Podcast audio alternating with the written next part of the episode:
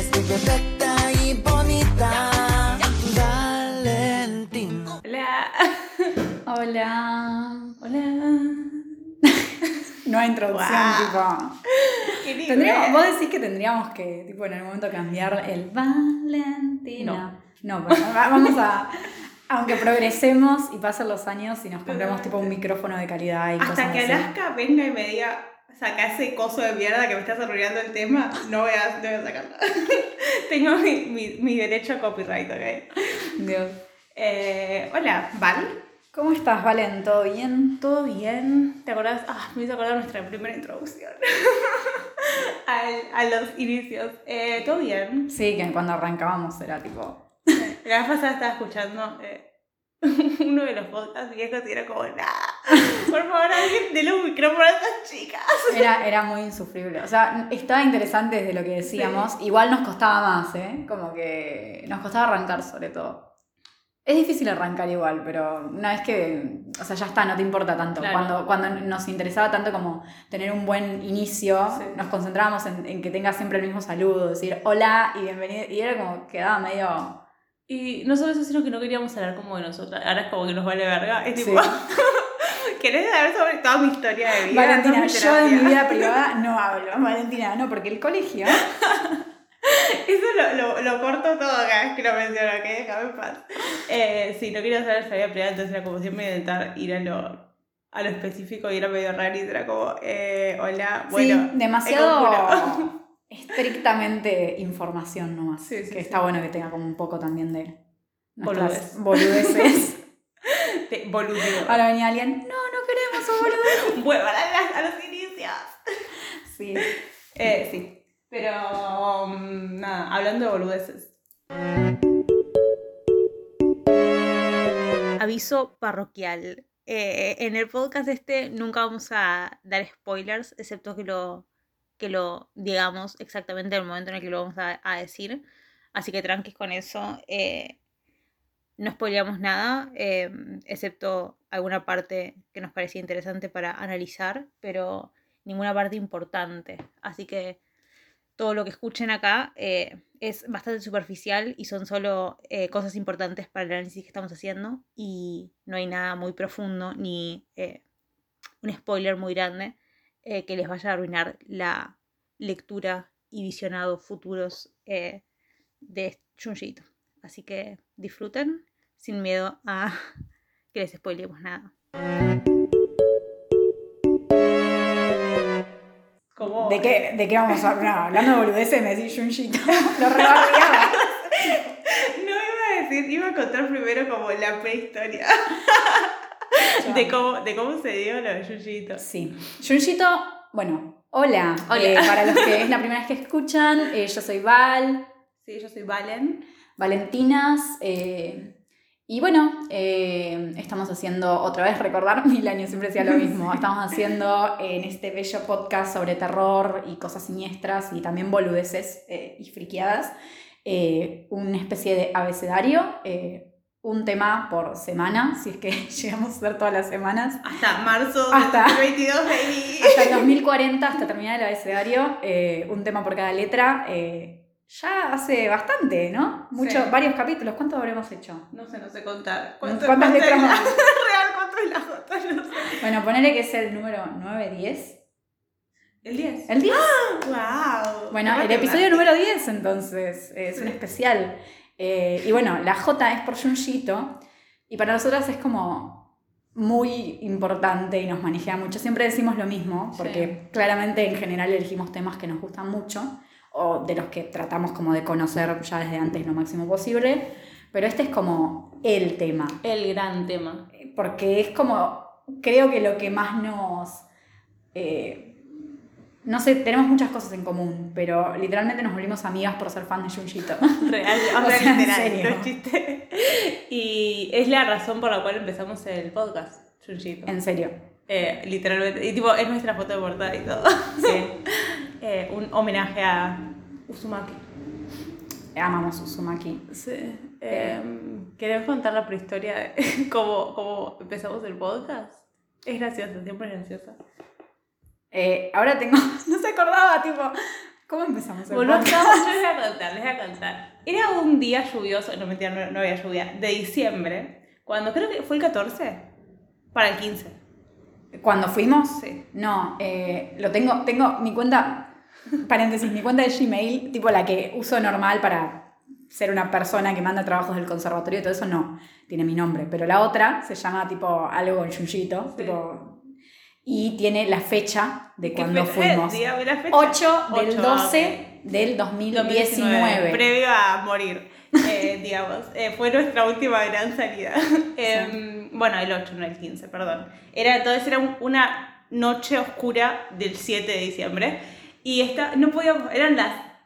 A las 5 de la mañana salía el tren. Porque Pará, pará, contexto, Claro. contexto. Era la Comic Con. Era la cómica. 7, 8 y 9 de, Hmm. de diciembre, que fue la última que se hizo antes de que muriera todo. Sí. Igual ahora vuelve la Comic Con en 2022 y yo ya estoy ahí Oh, en la vamos a tener puerta. que ir. vamos a tener que ir por los recuerdos. No, eh, sí, nada. eh, fue la última Comic Con que se hizo, si no me equivoco, acá en Argentina. Y fue la vez que vino Junjito. Junji. O sea, nos enteramos, ponele un mes antes. Sí. Yo me acuerdo que estaba en un ensayo con toda gente normal. No, con normies. Y, y tipo, justo revisé el celular, me llegó el coso en, Instagram, lo vi creo, o en. Facebook, no sé dónde, pero me quedé como, tipo, empecé literalmente a manejar y a ser fan y todos me miraban como, ¿qué te pasa? Eh, Y yo, loca tipo. Viene. Viene mi papá, ok, nunca lo conocí. Sí, eh, sí. Y No, no, increíble. No sé cómo conseguimos la, las entradas Era, era fácil, no, es para el fácil. meet and greet. Se, se- No, no, no, no eran agotaron. entradas para el meet and greet. Bueno, no, pero tenían que, tenías que tener las entradas como. O sea, está la entrada normal y la como mascarita. Y nosotros como conseguimos una mascarita. Creo que no, no, o sea, la máscara no, la golden. No, no, no, no, no, no. Pero, o sea, Era- o sea, era como la normal no, no contenía ciertos accesos. Sí. La, la, la media, por lo que te diga, tenía el acceso al meet and greet con Junjito, entre otras cosas.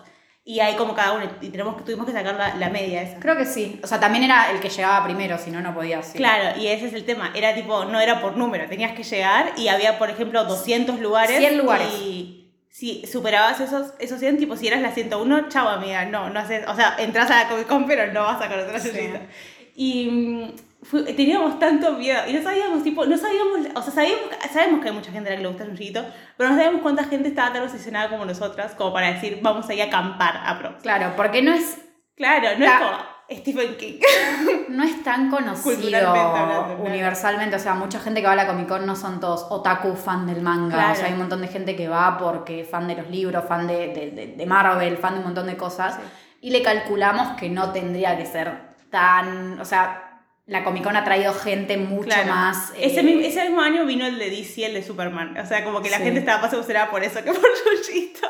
Y nosotros, tipo, bueno, está bien, entonces eh, vamos temprano, pero no, tan- no vamos a ir a dormir. Pero llegan las 7 de la mañana. Claro, encima cuando abren nosotras- las 2. Nosotros somos de La Plata y Claro. entre que nos tomamos el tren a Capital y vamos, esto una movida que nos iba a llevar un tiempo, entonces realmente estábamos pensando a qué hora ir, obviamente Sí. nos juntamos antes, tipo un día antes, y bueno, ahí surgió, ¿no? Sí, Lo del y podcast. claro, sí. eh, nos tomamos el tren de las 4 y media, que es el primer tren que sale, y no, po- eran las 2 de la mañana y nosotros estábamos ahí despiertas como, eh, vamos a conocer a Yuyito. O sea, ahora lo pensamos y decimos así, cool, lo conocimos, pero en ese momento, o sea, era como impensable. Tipo, Literalmente.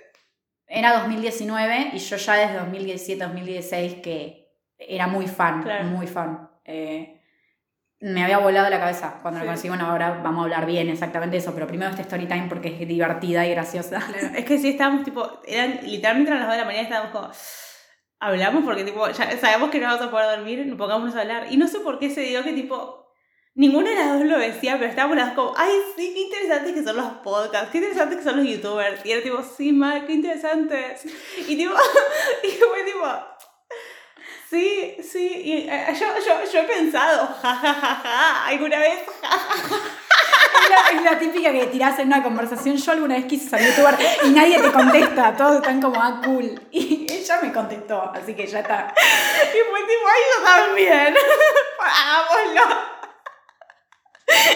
Y ese día salió la idea de empezar con un podcast. Y como hasta mitad del otro año no lo hicimos. Fue como Sí. que nos tomamos todo el tiempo. Es que en realidad al principio éramos como youtubers y Claro. nos daba como vergüenza Sí. mostrar por poco. O sea, ya mostrar la cara era un montón y sigue siendo un montón. En algún momento lo haremos. Cuando, cuando lo hablo en terapia.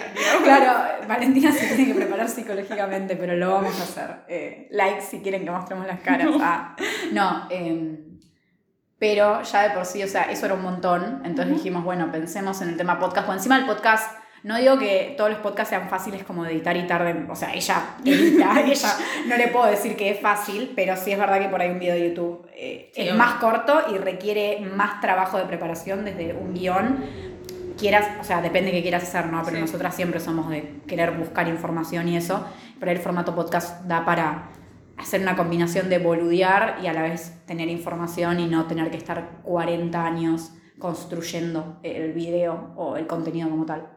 Claro, es como más, sí, es más tranquilo en ese sentido. Es como, encima, o sea, ninguno de los dos tiene como experiencia haciendo nada de Claro, eso. sí, sí. Entonces fue como, bueno, ya fue al menos hagamos un podcast para sacarnos las ganas y después vemos qué sale. O sea, todavía, todavía tenemos planeado pasar a formato video, pero es como, no sé, siento que, siento que tengo muchas cosas para decir y que en 12 minutos de video no me alcanzan. Necesito mis 3 horas de podcast. No, y estamos de acuerdo que aunque hagamos, aunque empecemos a hacer los videos y le vaya bien y todo, y ponele que decimos, ah, porque en YouTube repiola Sí. el sueño, ¿viste? La Sí, dos sí. personas. Pero no creemos, tipo, siempre vamos a querer hacer podcast porque nos gusta el Bueno. formato. eh, es así. Más allá de que esté de moda y que qué sé yo, el formato está bueno. Es re divertido poder hablar pelotudeces y tipo, saber que alguien te quiere escuchar, te escucha y si alguien no te quiere escuchar es como, no me importa, pero es tipo, Sí. hablar Está ahí. sí, está. Como Porque está. encima podés Existe. decir, bueno, converso con una amiga y no lo subo. Es una Pero conversación, no. pero Porque es como que cuando converso con vos, tipo, sobre Junjito, no voy a estar investigando por dos semanas antes y como leyéndome todo como, ay, con, con un sentido. Es como, cuando lo hago para el podcast es como que lo, lo investigo distinto. Sí, y terminás encontrando un montón de cosas re Sí. piolas que no sabías también. Total. Eso repasa. Aprendí, o sea, yo aprendí un montón con, haciendo el podcast. Creo que aprendí más yo de lo que están aprendiendo ustedes porque yo no sé decir las cosas, pero yo que lo investigué, aprendí un montón. Después no lo digo se, bien, ponían, pero... se ponían emotivas, podés poner tipo edit de música emotiva. Sí. Eh, volviendo al tema de, de nuestra anécdota de cómo conocimos a Junjito. Bueno, tenemos este dilema otra vez, nosotras dos de la mañana. En ese momento todavía no habíamos decidido a qué hora salíamos. El primer Total. tren a Buenos Aires, a Constitución, era ese, Cuatro y media, cuatro y cinco, media sí, de la mañana. Sí. Y nosotras estuvimos a punto de tomarnos tipo el, el que venía después de eso, Sí. o sea, 5 hasta las 6, dijimos, porque la Comic Con tipo abre las puertas más o menos entre las 12, Sí. 12 y media, una, eh, teniendo ese recuerdo, y nada, eran muchas horas de espera. Pero nos dio miedo, o sea, teníamos como esa ansiedad y esa cosa de ser medio obsesivas de decir, bueno, Y funcionó. O sea, funcionó. sí. digamos, spoiler. Estuvimos a punto de salir tarde y no Sí. íbamos a llegar porque esa diferencia de media hora de haber llegado a la puerta, en- de una media hora a la otra, se llenó de Llegamos gente. séptimas, éramos las séptimas. Ya de por sí que haya seis personas en que nosotras esperando un fue como. Hay alguien, no estamos No, solas. no, había, creo que éramos. En- Eran, eran siete, porque me acuerdo que estaba, seis, era porque me acuerdo que estábamos como, íbamos contando. Sí, después se fue seis llenando grupos, como que, era, creo que eran como 15, pero eran como seis grupos, de grandes personas. grupos, claro. Sí, sí. sí. Nos hicimos amigues. Bueno, pará, porque primero eh, me acuerdo que nos tomamos el tren, todos Sí. salimos, estábamos, estábamos, Estábamos muy cebadas, el tren se paró como por media hora y ya listo, ya está, no llegamos, no vamos a conocer. Estaba todo súper planificado, Sí. como que realmente eran como los horarios muy, muy ordenados Sí, para ver cómo total. llegábamos. Si llegábamos después de las seis y media, siete, para nosotros era como un montón. sí. Y Se paró el mm, puto tren. Se paró el tren. Hay un video de yo cuando, cuando empezó de vuelta bailando y la gente mirándome como esta rara de mierda. Sí, las tres, las tres personas que vienen en el tren, ¿no? Porque Sí, eran la- sí. las cinco de la mañana. Encima yo pelada con el pelo azul. O sea, nada normal de mí. Y después, ay, fue, fue creo que de las salidas más divertidas del mundo. No, y después, eh, claro, no sabíamos cómo ir, porque yo eh, ya había ido a la Comic Con varias veces, pero siempre como que soy un cuelgue con las direcciones. Entonces yo no me acordaba bien qué hacer. Y ella me dice, ¿qué onda? ¿Qué tenemos que hacer? Tipo, llegamos a Constitución, ¿Y? ¿qué micro nos tenemos que tomar? Yo tipo, ah, sé que es en esta parada, pero no me acuerdo cuál. Entonces le dije, mira, boluda, hagamos una cosa, sigamos a los otakus. Tipo, vos mira a alguien que parezca otaku, subite al mismo micro y vamos a llegar. Y Y efectivamente dio, hicimos eso. Y una chica hizo lo mismo que nosotras y nos dijo, tipo, ay, es que las vi a ustedes siendo medio raras y dije, este tiene que, tiene que ir a la Comic Con. Y nosotras como, ah, así se siente. Sí, sí. Y nos hicimos amigas. Sí. Así que, bueno, llegamos, eh, como dijo Valen, había poca gente, pero había. Había y gente. ni bien llegamos. Sí, no, literalmente no pasaron 20 minutos que ya eh, fue el horario, se Sí. ve, porque estaba lleno. Y ahí dijimos, bueno, lo hicimos re bien, pero nos empezamos a estresar porque, claro, era la, la gente con entrada estándar. Oh, Después sí, empiezan a llegar los pelotudos. Los VIP de mierda, Golden de mierda y la puta madre. Por suerte, la gente careta no es otaku. A los caretas no les gusta el manga. Entonces, fue para nuestro. Si sacaste la entrada Diamond, todo cool, pero nosotros no podíamos. No, obvio, pero. Era re cara. Careta.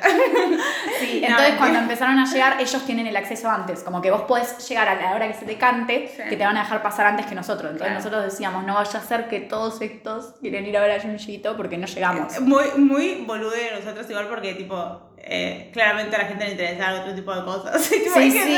Fuera cada persona que veíamos era como. Es fan de Junjito, yo lo sé. Porque era como. Era tipo un estado mental en el que estábamos como. Fight or flight. Sí, Bueno, y nos hicimos, la gente que sí estaba ahí haciendo fila, Sí. efectivamente la mayoría que sí quería ver a Junjito. Nos Es que hicimos sí, ahí amigas. estábamos haciendo fila para medio. Para, o sea, así fue la fila para el mitad. Sí. Como que nadie, eh, o sea, no había otra cosa antes por la que esperar, ¿entendés? Sí. Tipo, nadie iba a hacer Así fila que para bueno, desde las seis y media, siete hasta las 12, esperando. Sí. No es tanto, he esperado más. Pero desde las 5 porque fue todo el viaje. Sí, sí, Eh, todo. Y bueno, mientras esperábamos, yo terminaba el dibujo que le iba a regalar a Junjito. Porque yo dibujo y. Junjito es como mi, mi- Tipo, tengo dos padres, eh, Klimt y Junjito. Entonces, nada, uno está, mu- escuchando esto. uno está muerto, el otro no. Así que Dios bueno. escuchando esto. Valentina. No. Bueno, eso. Sí. Así que, bueno, y cuando abrieron la puerta, como literalmente había fila, pero una vez que pasabas, medio que te hacían entrar todos juntos. Entonces era un poco como el que corre más rápido gana. Nosotras nos habíamos estudiado previamente cómo iba a ser la organización y la disposición, tipo el mapa del lugar, para saber a dónde ir corriendo. Sí. Y gracias a eso llegamos re bien. Llegamos bien. Eh, corrimos como Naruto, cual otakus. Corrimos y fue mucho, como el momento más cringe de toda mi vida, pero valió la pena. Valió la pena. Eh, Dios santo. Y cuando llegamos, eh, en la fila había gente adelante Sí. nuestro. Y nosotras, a mí me agarró una crisis porque yo no, no podía como Sí. tratar de contar cuánta gente había y digo, no, no llegamos. Encima era 100 personas, ahora era como, era un número que no, no o sea, lo superaba si no era que te daban como, bueno, Claro. no, van un, par más. Vos hacías fila en el stand de, de conocer a Junjito. Ujú, Que era el de Ibrea, gracias Ibrea. Sí, gracias. Por no, escucharnos. Porque Ibrea justo ese año, o sea, en ese momento sacaba Remina, Claro. eh, Hellstar Remina, y por eso como que celebraba eso. claro. Tenías que comprar, obviamente, Obviamente, Hellstar Remina, que salía un montón de plata para ese momento, después no aumentó más. Y nada, y si vos la comprabas y estabas ahí en la fila y eras eh, entre los primeros 100, conocías a Junjito y te firmaba el libro Total. el manga. Ah. Y nada, eh, llegamos. Nos dieron, nos empezaron a dar papelitos y nosotras re nerviosas pensando qué número éramos. Al final éramos el 56. Sí, estábamos re- Más o menos, estábamos re bien. Pero igual, Dios, qué traumático. Y ahí ya, tipo, yo me puse re nerviosa más. Estaba Ay, re nerviosa. chicas, chicas, este, este es fuertísimo. Cuando llegamos. Porque la fila empezó a avanzar claro, y yo me cuando puse llegamos al stand de Ibrea, eh, estábamos, como les digo, nos hicimos un par de amigas fuera de joda y era como, era un grupo por ahí que eran cinco personas previo a nosotras y otras dos. Saludos, si nos están Sí. escuchando por ahí. No. Eh, y tipo, los pibes que están antes que nosotras eh, también están como re emocionados. Eh, uno sabía inglés, entonces estaba como ahí, estábamos hablando como, ay, ¿sabré inglés? Hable- hablamos en Yo no inglés. tengo idea, yo le iba a hablar tipo, hola, Y mientras tanto, amo". Val tenía un ataque de pánico. Llegamos al stand, los, eh, pasan los pibes y le digo a Val, bueno, al pasamos primeras, te puedo sacar fotos. Y Val tipo, bueno, está bien. Val, cuando estaban pasando los pibes, Val empieza, ay, no, es que Val, es que no sé, es que, pero, pero mira, y, pero le doy, el- le doy el, pero hace le gusta el dibujo, pero no, pero mira, el dibujo está feo. Es como, tipo, eh, eh, pleno ataque de pánico, Sí, está- literalmente. estaba en ese modo. El guardia la mira y le dice, si vos no te calmas, te echo. tipo así con toda la tranquilidad del mundo, tipo, te echo. Y yo como, no, por favor, no la eches. Igual seguía. Y tipo, guardia tipo, listo, te vas. Y yo como, no, no te la lleves. Igual estás exagerando un poco, parece por poco que me colgué del techo, no. O sea, estaba nada más densa. No, estaba densa con el tema de la echar, cama. Te sí. quería echar. Y el tipo, sí, estaba con la cámara. No sé por qué querías, querías tu foto. Y después Sí, encima mi foto, nos sacó una foto, con- tengo una foto con Junjito, sí, la voy a mostrar, no porque parezco el Gollum, literalmente soy yo toda encorvada. transpirada, toda tipo. Bueno, y nada, agarré, tipo, le dije en español y había una traductora igual, en, en, en La inglés no sé. era lo para la traductora Sí. se me acaba de risa. Sí. sí. Encima, nada, tipo, vos le- te, te pedían que digas tu nombre Sí. Y le decían a Junjito, o sea, le mostraban para que él pueda pasar el Claro. nombre, porque Pues, claramente si no, entendía. Y nada, y éramos Valentina, y después pasó ella y era Valentina también, y, me Junjito dijo, se y rió me- de sí, eso. me dijo tipo, otra Valentina. No me dijo tipo otra Valentina, pero dijo algo Valentina. Y la mina me dijo, ah, sí, otra Valentina. Y yo, oh, sí. Y nada, yo le di mi dibujo y lo vio y dijo que dibujaba re lindo. Y fue tipo, yo ahí ya estaba muy bien. Sí. eh, No puedo. Así que nada, Junjito, si te guardaste mi dibujo, debe estar en el tacho de basura, ¿viste? Pero yo El dibujo desde, desde los contenedores de basura de Japón. Una Mira, vez hablaba con mi mamá, le contaba que íbamos a hacer el podcast y me dice, ¿te acordás cuando leíste el dibujo? Mirá si lo tiene en su oficina colgado. Y yo digo, ¿por qué las madres siempre piensan que a la gente les importan los- las cosas de sus hijos? O sea, Yuyito es tan buena persona que probablemente tenga guardados los dibujos. No creo que los tire, pero tampoco creo que lo haya colgado en su oficina. Encima, nada, 2019 no dibujaba también. El año siguiente hice un dibujo. Sí, Después mal. lo voy a compartir porque estoy re orgullosa sí, sí, de Uzumaki, increíble. Y dije, ay, ese no se lo di a Junjito, triste. Pero bueno, nada, después de eso, tenemos acá nuestros ejemplares de, de Remina. Ah, de, tipo, envidien. Tatuados, Eh, no, tatuados no, eh, firmados. Sí, con tipo vale, tú, Valentina. Tú, Valentina, Y la firma Junjito con un dibujito de Tommy. Sí. creo. Y nada, nada, fue una experiencia re linda. Que ustedes ahora la escuchan y dicen pelotudas fue una mierda, pero ¿sabes? Tipo, es como. Sí, ahora y seguramente, quizás, o sea, si hay gente que, fan de Junjito que nos escucha desde Argentina, debe haber ido. Cuéntanos, sí, su experiencia, que no es tan buena como la nuestra. pero- ah, Su experiencia, fui una persona normal, que no me puse a ataque no me quisieron echar. Y bueno, y después de eso, eh, sí ha habido como un evento gratis y al público, Ujú. tipo abierto a todo el público, que era que se hacía un poco después, ahí ya nos calmábamos todo, comimos, pues no comíamos desde las una de la mañana del anterior día. Eh, y nada, y después hizo en el escenario principal Sí. eh, dibujo en vivo sí. y contestaba preguntas. El entrevistador, un pelotudo. Un estúpido, pobrecito. O sea, no, tipo, entiendo, no, igual no, porque, o sea, si yo estoy ahí creo que le pregunto, tipo, cualquier pelotudez. Pero no, o sea, preguntarle cosas más interesantes de lo que le preguntaste. Por poco le preguntó cuál es tu color favorito. Amigo, Sí. no me interesa, puedes preguntarle cosas que, que Igual, me lleven a sus dentro de todo, estuvo piola porque él, Yuyito es muy carismático. Yuyito o sea, es, es muy buena literalmente, onda. tiene, o sea, si ustedes no saben, o sea, nunca le escucharon a Yuyito hablar o nunca lo vieron, es literalmente, ¿vieron esos tipo, eh, los padres de las películas? No sabría porque no me pasó. Ah. Sad life. Un minuto de silencio por el padre ausente de Valen. Eh, los padres de las películas que son como, que hacen chistes tipo de padre y son como esos padres que sabes que tipo son la persona más tierna del mundo. Es muy tierno. Como el padre de Val. Eh, tipo, tienen como esa. Es como. Es, es un padre, es tipo. Es un, un padre con P mayúscula. Tipo, es literalmente como. Lo escuchas hablar y es como. Lo mejor del mundo. Tipo alta persona. Entonces era como. O sea, puedes preguntarle cualquier cosa y el flaco probablemente te va a sacar charla. Y este otro boludo, tipo. Ah, sí. Tuvo bueno escribir Tommy. Y yo como. sí. Bueno, dibujo, dibujo tremendo en vivo. Eh, sí, no, fue, fue muy lindo. Y fue más o menos casi una hora entre que charló. Ujú. eh, eh, o sea, chabón charlaba un montón, a la vez estaba reconcentrado dibujando.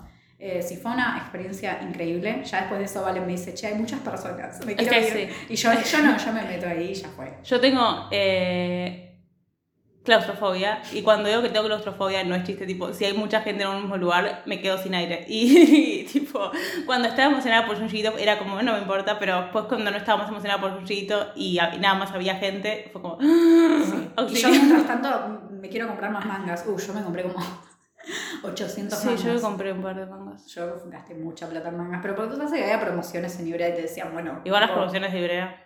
A ver, de los 8000 mangas que me compré, creo que hubo como casi un tercio que eran gratis con las promociones, Claro. la cantidad de mangas que compré.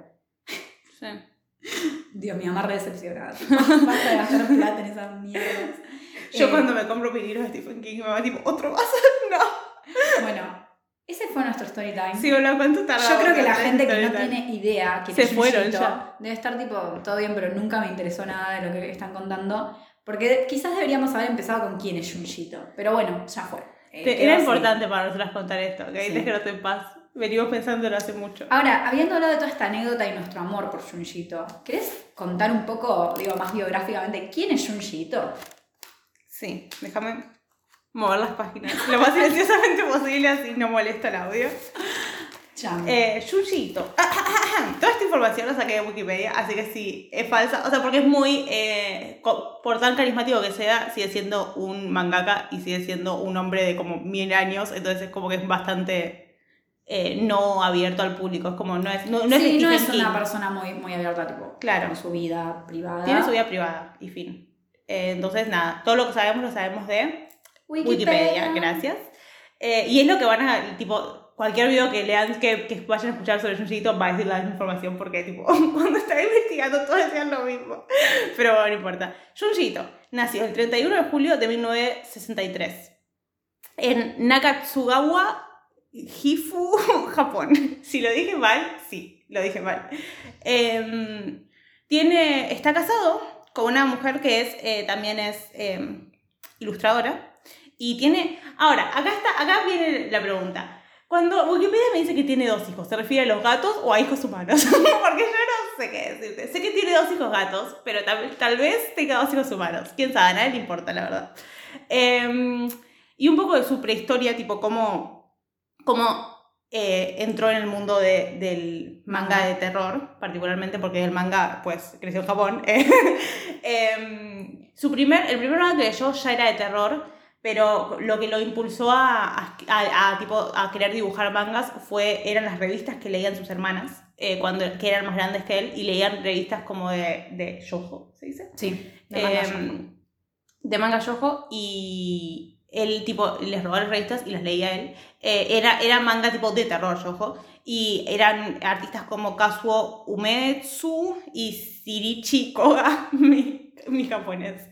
El de los demás de Macha escuchando esto como eh, Valentina, por favor. No, Em, Kazuo Mesu, un, un grande, o sea, es uno de los, como hoy en día se reconoce como uno de los padres del Claro. manga terror, casi, y en ese momento él estaba como muy, o sea, y sí- sigue siendo hoy en día, lo cita como una de sus más grandes Es que sí, sí, inspiraciones. su- es, es lo que lo su hermana le ¿sí? mostró su, su arte, eh, el arte de él. Eh, y vivía, esto, esto me pareció re interesante, vivía en una, como una mini ciudad, como en medio de un pueblo, eh, en el campo, eh, cerca de Nagano, y mm, en la- esto no sé si era verdad, pero eh, decía que en su casa, tipo, el baño estaba al final de un túnel, tipo subterráneo, que estaba lleno de grillos eh, y tipo de arañas, y, y, para llegar al, al, al baño tenía que pasar por el túnel subterráneo. Era re pobre. ¡Ay, mal! Ay, joda, estamos hablando. No digas eso, oh my god. Tenía un túnel subterráneo nada más, bye. Cancelada. No entiendo. No entiendo la idea de túnel subterráneo. Era tipo, había un túnel y O sea, tipo, el baño ba- estaba al final al del túnel. Al parecer, sí, al parecer. Como si fuese un túnel chiquitito, una escalerita y estaba el inodoro solamente. no, no, un túnel tipo, un túnel, tipo, Está bien. Bueno, como, eh, pero así subterráneo para, para abajo. como el túnel de Grave Encounters, un túnel. Está bien. mis, mis referencias, no un túnel tipo, eh, un túnel cualquiera, el de Grave Encounters. ¿Viste la peli El túnel? Bueno. Eh, sí, Sí, había un túnel, al parecer baño estaba al final del túnel. ¿Qué sé yo? Wikipedia me dijo eso y yo lo digo porque es gracioso. Y bueno, empezó a escribir eh, y dibujar mangas eh, como un hobby mientras era técnico dental. Eh, su primer, o sea, cuando empezó a dibujar, más o menos, no creo que sea tipo la fecha exacta, pero más o menos dicen que fue por 1984. En el 87 es cuando él manda la historia corta de Tommy, que después se va a serializar, a Gekan Halloween, que es eh, Halloween semanal, que era una historia de yo- eh, una revista de yojo de terror. Eh, como ya dijimos, yojo es eh, una, un tipo de mangas que están hechos para eh, jóvenes mujeres, eh, desde el machismo. Porque a las jóvenes mujeres solo les interesan Sí, las sí. historias de amor. de romance. Y bueno, ponele que no era, o sea, romance y terror, terror, claro. pero siempre como protagonista femenina y- Claro. y, todo. Y siempre sí concentrado como en la belleza y el amor y bla, bla. Y después vino Tommy y dijo, no. Eh, bueno, y lo mandó a Can Halloween y ganó una mención honor- honoraria en el premio Katsuo Umetsu, en el que era, él era el mismo juez, era uno de los Sí, sí, jueces. o sea, imagínense o sea, ganar un premio. El ídolo. Es como que yo mande a la Claro. revista Junjito, ponele. Y Junjito me dio un premio honorífico, yo me mato. Sí, sí, tipo, literalmente. No sé qué hago. Encima con era su primera historia que había hecho. Fue como, bueno, y después, o sea, más o menos para los 90 empezó a tener como, empezó a mandar más historias y tipo, la mayoría de las historias las mandaba a, a revistas como que, o sea, así empezaron la mayoría de sus historias eh, y así se fueron publicando.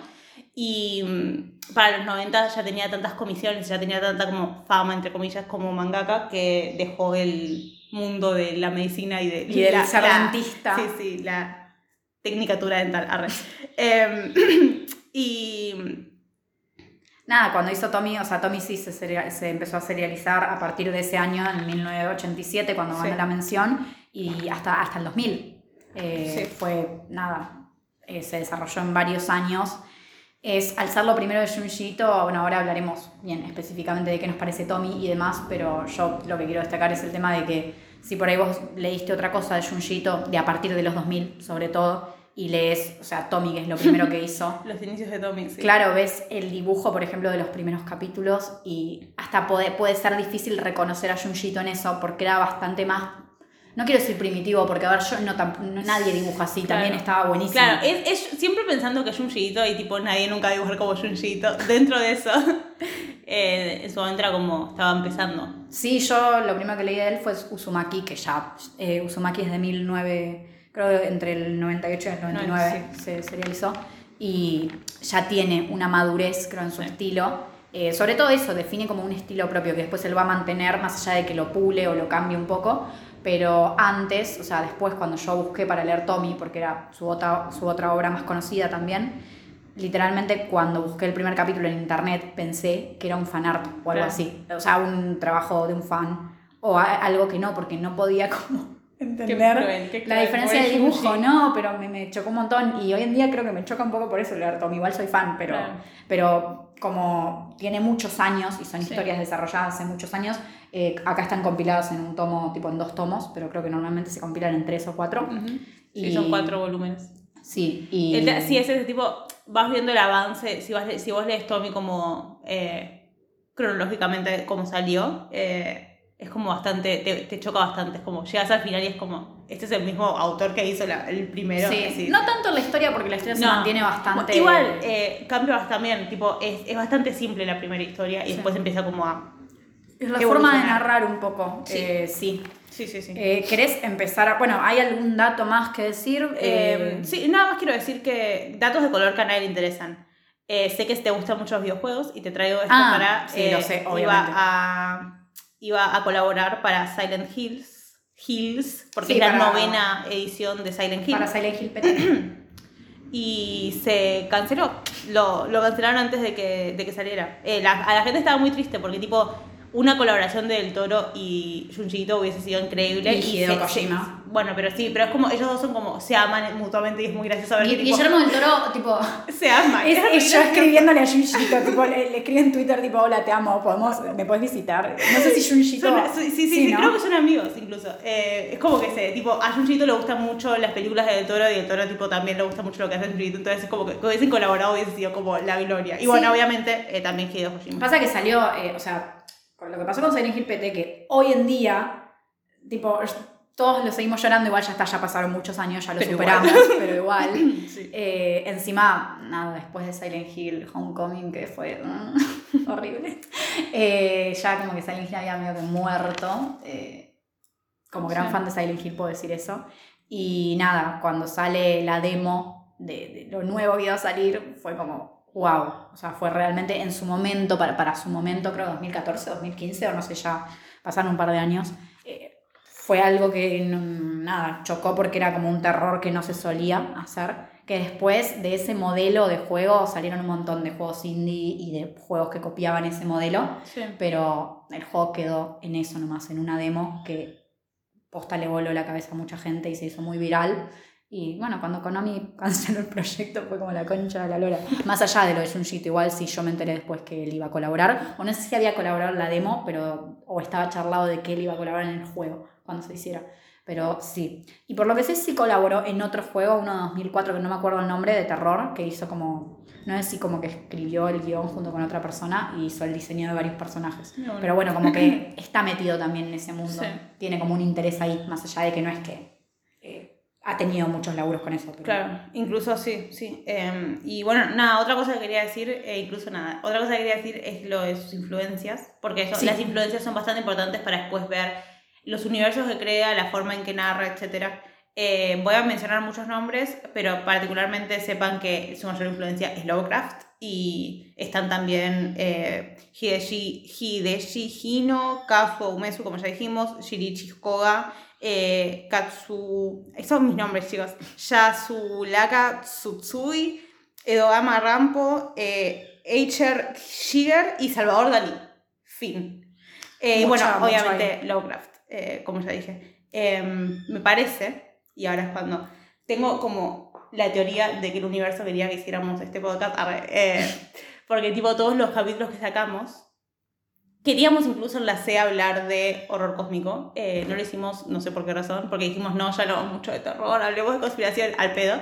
Eh, Re Porque- mala, que me gusta, vos odias el podcast. no lo odio, nada más eh, expone mi verdadero yo y me estresa. Y encima nadie lo, nadie lo supo aceptar y apreciar, ¿ok? Em, pero bueno, eh, hablamos de hoy horror, hablamos de eh, el encierro, hablamos de mm, gore, hablamos de muchas cosas que para hablar de Junjiito está bueno que lo hayamos usado como tipo, Sí, que sí, tengamos como creo base. que, creo que es importante. Desarrollamos varias cosas que acá, o sea, todos los podcasts siempre tienen relación uno con otro en algún punto, porque son temas que son, o sea, no estamos hablando de eh, No, obvio, sí, terror sí, y pero, hablamos de frutas en un podcast. pero es bastante como, nada, como Está bueno haber Sí. tenido esa. Quiero desarrollar un poco lo que es el terror cósmico para que podamos meternos en el mundo de Bien. sabiendo un poco de lo que estamos hablando. Bien, y sí, y creo que después va a haber que mencionar, aunque sea un poquito para los que no hayan escuchado, igual escúchenlo, vayan a escucharlo. Claro. Un poco conceptos Body body horror, y horror también más cotidiano, que eso es algo que no hablamos tanto. Eh, horror cósmico, también conocido como horror Lovecraftiano, porque salió de Lovecraft, eh, que es un eh, autor, es un escritor. Si no conoces a Lovecraft, ¿por qué no conoces a Lovecraft? O sea, es Lovecraft. Eh, tipo, o sea, tampoco te estoy diciendo a alguien muy difícil de conocer. Eh, bueno, el horror cósmico es, si bien por cósmico puedes considerar que se trata de horror espacial, no exactamente significa horror espacial.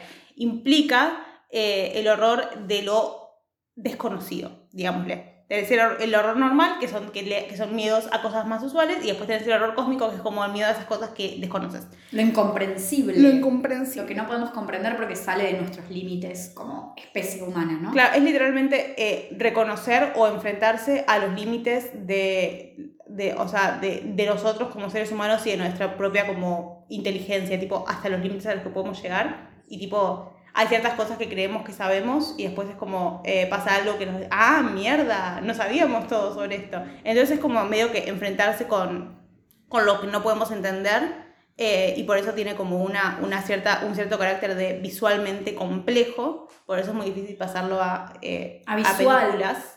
A visual en general, yo pensaba, tipo, si bien, tipo, bueno, o sea, el manga es un poco más fácil porque no es una película, es, es re complicado poder, tipo, igual eh, visualizar y generar terror Sí. de ese estilo Por eh, ejemplo, con manga. Claro, o sea, la mayoría de personajes de Lovecraft, de sus monstruos, su universo, es muy indescriptible. Es o que sea, ahí, a eso va, claro, con eso juega. Con Hay mucho fanart y mucha traducción de gente como que lo ha interpretado desde lo que dice, Sí. pero siguen siendo interpretaciones. Es algo que tiene que ser Ujú. interpreta- ininterpretable en la, inter- in- en la interpretación. Eh, ¿Qué trabalengua porque es algo que escapa de nuestros límites eh, y por eso es difícil de figurar. Eh, es una cuestión, es muy difícil de explicar también. Sí, pero- Después, sí, después pongo un par de videos que le explican mejor que nosotras Sí. eh, en la descripción. Pero sí, es esta idea de como de ese tipo de terror, de, a- o sea, miedo a esas cosas que no podemos comprender y que no podemos explicar y que es muy difícil visualizar. Entonces, como, nada, jugar con esto de tipo, eh, hasta dónde llevan los límites eh, humanos y tipo, cómo, cómo nos enfrentamos a cuando nos damos cuenta de que no todo lo que conocemos es lo único que existe y Sí. tenemos, nuestra inteligencia tiene un límite Sí, y que el universo es mucho más grande que nosotros. Sí, Y que hay seres o cosas o entes o conceptos superiores a nosotros que Claro. se nos escapan y que a veces llegan a nuestra vida, o sea, no en la vida real, ¿no? Ujú. O Pero en estas historias pasa eso, ¿no? Eh, es realmente algo que, que, que- que no llegas a conocer del todo y que no vas a poder nunca terminar de explicar, pero pasa eh, en general de forma como apocalíptica, destruye el mundo o lo transforma y los personajes lo único que pueden hacer es tratar de escapar de eso, pero sabiendo que no pueden. Claro, y tiene mucho eso. Junjito juega mucho con eso. Desde lo visual tal vez no tanto, pero desde este tipo, el, el, te genera como este, este sentimiento siempre. Sus personajes, eh, en la mayoría de sus historias al menos, es como...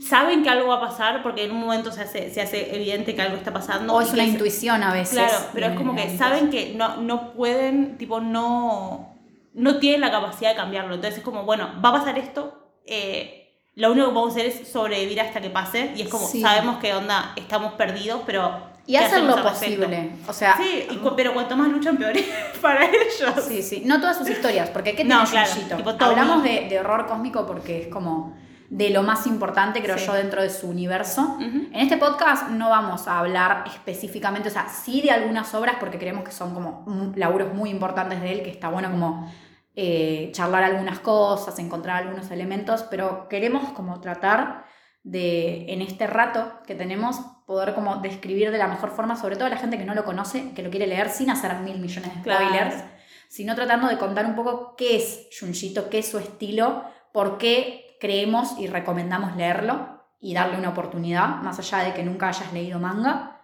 Eh, desde mi parte creo que es eso, ¿no? Sí. Eh, y, y tratar como de definir eh, un poco lo que, lo que es su terror, porque es un terror muy particular. Eh, por eso creo que es como algo que puede generar mucho interés, sobre todo para la gente que está un poco como cansada del terror tan convencional, que bien hecho y ejecutado, o sea, ejecutado bien puede ser increíble, pero en cuestiones de originalidad y de, y de encontrar terror en, en cosas que normalmente no pensaríamos, creo que Junjito es como muy, muy crack en eso. Sí, como que agarra y tiene mucho esto de tipo, eh, agarra, agarra el cotidiano y son cosas que eh, son como cosas que, o sea, todas, las, todas sus historias empiezan de algo, de algo simple y tipo de algo que, que, que es usual y cotidiano y que tipo vamos a ver todos los días y ah, sobre eso, eh, tipo, lo, claro, eso lo explota y lo lleva como a lo, al, a lo inquietante y a lo inusual y por eso está esa idea de como eh, o sea, partir de lo conocido para generar algo desconocido creo que da más miedo que partir de lo desconocido como tal, porque lo desconocido no tienes respuestas, pero para, o sea, hablar de algo conocido, que tipo, por ejemplo, por eso me, me vuela la cabeza, todavía no vamos a hablar de Sumaki, pero digo, hay, hay algo llamado la secuencia Fibonacci, que es la que dice que todo lo natural en este ser, en este universo, es literalmente un fucking espiral. O sea, Mira. todo, todo, o sea, todas las, o sea, todo se... Tiene es que ver con lo del coso, el, lo del coso áureo, no sé. Claro, son matemáticas. No te voy a, no voy a meterme en las matemáticas. Lo único que les voy a decir es que lo googleen si quieren. Secuencia Fibonacci dice que todo es una espiral. Por ejemplo, eh, la Vía Láctea, un puto espiral. Las flores, un puto espiral. Nuestras huellas dactilares, un puto espiral. Ya somos conspiranoicas profesionales. No, no, es que, es, que no, es una, es una, es tipo una, un algoritmo matemático, o sea, es así, es así, o sea, funciona así. Que Junji haya tomado los espirales y los haya convertido en lo que, en lo que los convirtió, es literalmente tipo... Encima el espiral ni siquiera como objeto cotidiano, sino como una cuestión más visual, en Claro, realidad. sí, sí, el sí. espiral no es algo concreto, no es que la espiral del Fuji. Dios. Eh, reíte, Valentina. Ah, perdón. No, pero, o sea, no sé, una cosa, no sé, algo concreto, un vaso, un libro, un perro, una- cualquier cosa, una mesa. El espiral como tal es más una forma, es Claro. más algo visual, es más Sí. eh, algo que muchas cosas tienen forma de espiral, pero la espiral como tal no es algo concreto. Entonces, eh, Uzumaki es un manga que es muy, muy surrealista y muy abstracto en ese sentido, porque... No, este, te voy a hablar, te voy a Ah, hablar. te quedaste con eso. Eh, no, porque no me crees. No, no, no es que no te creo, es que no la he escuchado y me parece re loco. En matemáticas, la asociación o serie de Fibonacci hace referencia a la secuencia ordenada de números descrita por Leonardo de Pisa, matemático italiano del siglo No sé, del siglo 10, 11, 12, 13. Del siglo 13. 0, 1, 1, 2, 3, 5, 8, 13, 21. Porque es como 0, 1. 1 más 1, 2. 1 más 2, 3. Así es matemática, chicas. Cuestión. No puedo Eso lleva, a, eso lleva a una secuencia de espiral que literalmente está en todos lados. La cuestión es, somos un puto espiral, porque así se visualiza la secuencia de Fibonacci. Y esa secuencia se encuentra en todo, tipo, se encuentra en todo ser natural, tipo, en la naturaleza. Así Objeto funciona. orgánico. decís. Claro, sí, sí, sí. O sea, inorgánico no, sí, también, o sea, una ¿Qué mesa. yo? Bueno, No sí, sé tanto. Está bien. Supongo que la, la, la mesa, si es, es inorgánica, tiene objetos orgánicos adentro, así que supongo que también. Porque todo es orgánico, todo nace de algo orgánico. No puedes armar algo no orgánico completamente. ¿o no? Creo, ah, no sé, ya, esto sea, no, no estudiamos. No lo estudié. Lo único que sé, ¿por qué me preguntan tantas cosas? Lo único que sé es que la secuencia de Fibonacci dice que todo es una espiral. Bien. Entonces, que haya agarrado algo tan básico. Sí, no estamos haya- diciendo que agarró eso como tal. No, no, no, no. Incluso dice que, tipo, habló, cuando habló de los espirales, habló de que en muchas comedias japonesas los espirales son como, la, o sea, son- le ponen como una formita de espiral en, la, en los cachetes a los personajes y es como algo tierno y qué sé yo, y él agarró de eso y dijo, jaja, no, no es tierno, bye. Sí, Y cuando le preguntaron también algo del origen de Uzumaki como tal, él en realidad sa- salió por el tema de las casas, de las naga- nagayas, creo que son, Ujú. eh, y de que él vivía en una choza cuando era niño. Y en realidad la idea primero surgió de eso, de pensar en el pueblo, de pensar en las casas y de Claro. pensar en cómo se construían las casas. Y en eso llegó como una construcción en forma de espiral y desarrolló la historia a partir de ahí. Claro. Eh, si bien, nada, esto anda a chequearlo, ¿no? Lo encontrás en entrevistas de YouTube o lo encontrás por ahí en una cosa así clickbait de una noticia de... Sí, ni hablar Internet. cuando después tipo hiciste, una, hiciste algo y te preguntan, ajá, ¿y qué, cuál, qué, qué, tipo, qué significa eso? Y yo como, no sé, Sí, me tatué, una, me tatué un- una botella de vino cuando estaba ebria tomando vino. No tiene mucho significado, pero sí significa la vida. Puedes decir significa me gusta el vino. Claro, significa tomar malas decisiones cuando estoy ebria. o sea, no hay razones para todo. Pero bueno, eso se dice. No, bueno, pero creo que lo que es importante es. Ahora hablamos de Uzumaki, pero antes de eso, tratar de definir un poco otra vez el estilo de él. Creo que más allá del horror cósmico también está este horror cotidiano, que yo leyendo y escuchando otros podcasts o viendo videos, eh, hay gente que citaba un poco, o veía reflejado un poco el laburo de Stephen King, o sea, en el Yuyito, con el tema de que Stephen King suele tomar situaciones a veces que son como re comunes, que no te esperás que sean amenazantes. Eh, por ejemplo, Cuyo, por ejemplo, Sí. que tipo el chabón no habla de un tiburón o de un cocodrilo, tipo eh, criaturas. Especismo otra vez. Bueno, pero a ver, estoy hablando de lo que normalmente asociamos al miedo, ¿no? Sí. eh, Yo y por ahí- un perro, Bueno, pero normalmente quizás no lo asociás desde ese lado y él hace una historia con eso. Yuyito es muy de hacer eso. El chabón puede agarrar por poco, o sea, una remera y hacer una historia con eso y que sea inquietante desde ese lado. Y, y creo que eso hace que él no caiga en el horror. A veces sí, pero normalmente es un autor que no cae mucho en el horror clásico de los monstruos o de los asesinos seriales. Creo que de lo que menos habla en sus historias es de monstruos arquetípicos y, por ejemplo, asesinatos y cosas así, no tanto. O sí, pero no desde el tema de un asesino serial. Claro, no, eso no va a ser nunca el centro de interés. No, creo que siempre es algo más. Sí. Y es algo desarrollado a partir de cosas que por ahí decís, voy a hacer la historia sobre, a partir de una silla, o sea, realmente eh, agarra algo que yo no sé si, o sea, yo no podría hacer eso, ¿entendés? Y creo que un montón de gente tampoco, eh, y creo que es una forma de, de darle como una vuelta al terror convencional y una Sí. nueva mirada. Eh, no digo que todo el tiempo lo haga, hay veces que es bastante convencional lo que hace, pero generalmente no y en la variedad que tiene sobre todo, porque si bien él tiene historias que son serializadas y que Uzumaki, Shio, Tomi siendo las más importantes, que sí tienen capítulos y que son una historia más larga, dentro de que no tienen mil capítulos igual, pero en general después, para mí, donde él más desarrolla su creatividad son en sus historias cortas, son historias que duran 30 páginas y que las suelen compilar en un montón de mangas que compilan todos estos relatos de forma antológica. Y realmente hace de todo, o sea, de todo. Ya hablaremos de algunos relatos, pero son cosas como que decís, che, ¿de dónde mierda te surgió hacer esto? Como poder crear terror a partir de cualquier cosa. Eh, y bueno, y además yo sumaría el tema del horror corporal también, del body Sí, horror, porque creo que es un elemento que está muy presente, si bien no siempre, eh, en muchas de sus obras hay transformaciones, aunque no sea el punto central. En Uzumaki puede ser un punto central, por ejemplo, pero en otras historias no. Igual creo que lo que a él le funciona muy bien es el tema de que él dibuja también. Y dibuja tan bello cuando quiere. Eh, los personajes que dibuja en general son bellísimos, sobre todo las mujeres que dibuja son como... Son personajes realmente con rasgos muy finos, muy bellos. Él dibuja increíble. Y pasar de eso, con encima una línea tan limpia y tan poco cargada cuando quiere, a transformar a sus personajes en algo tan grotesco y con una línea muy cargada y con mucho detalle. Cuando quiere ser muy detallista lo es y muchísimo. Eh, creo que eso es lo que hace como eh, genera un buen impacto en ese desarrollo de las transformaciones corporales que él hace en general con sus personajes.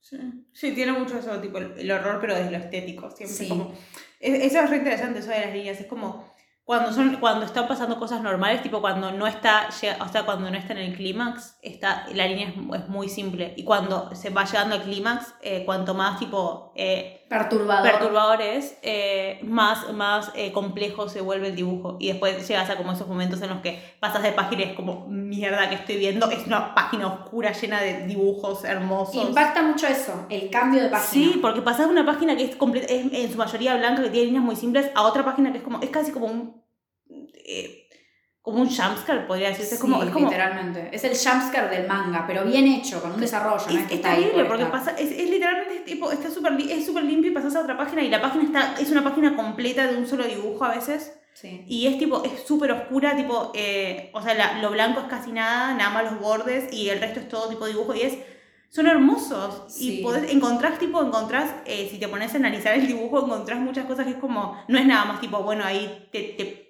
pinto.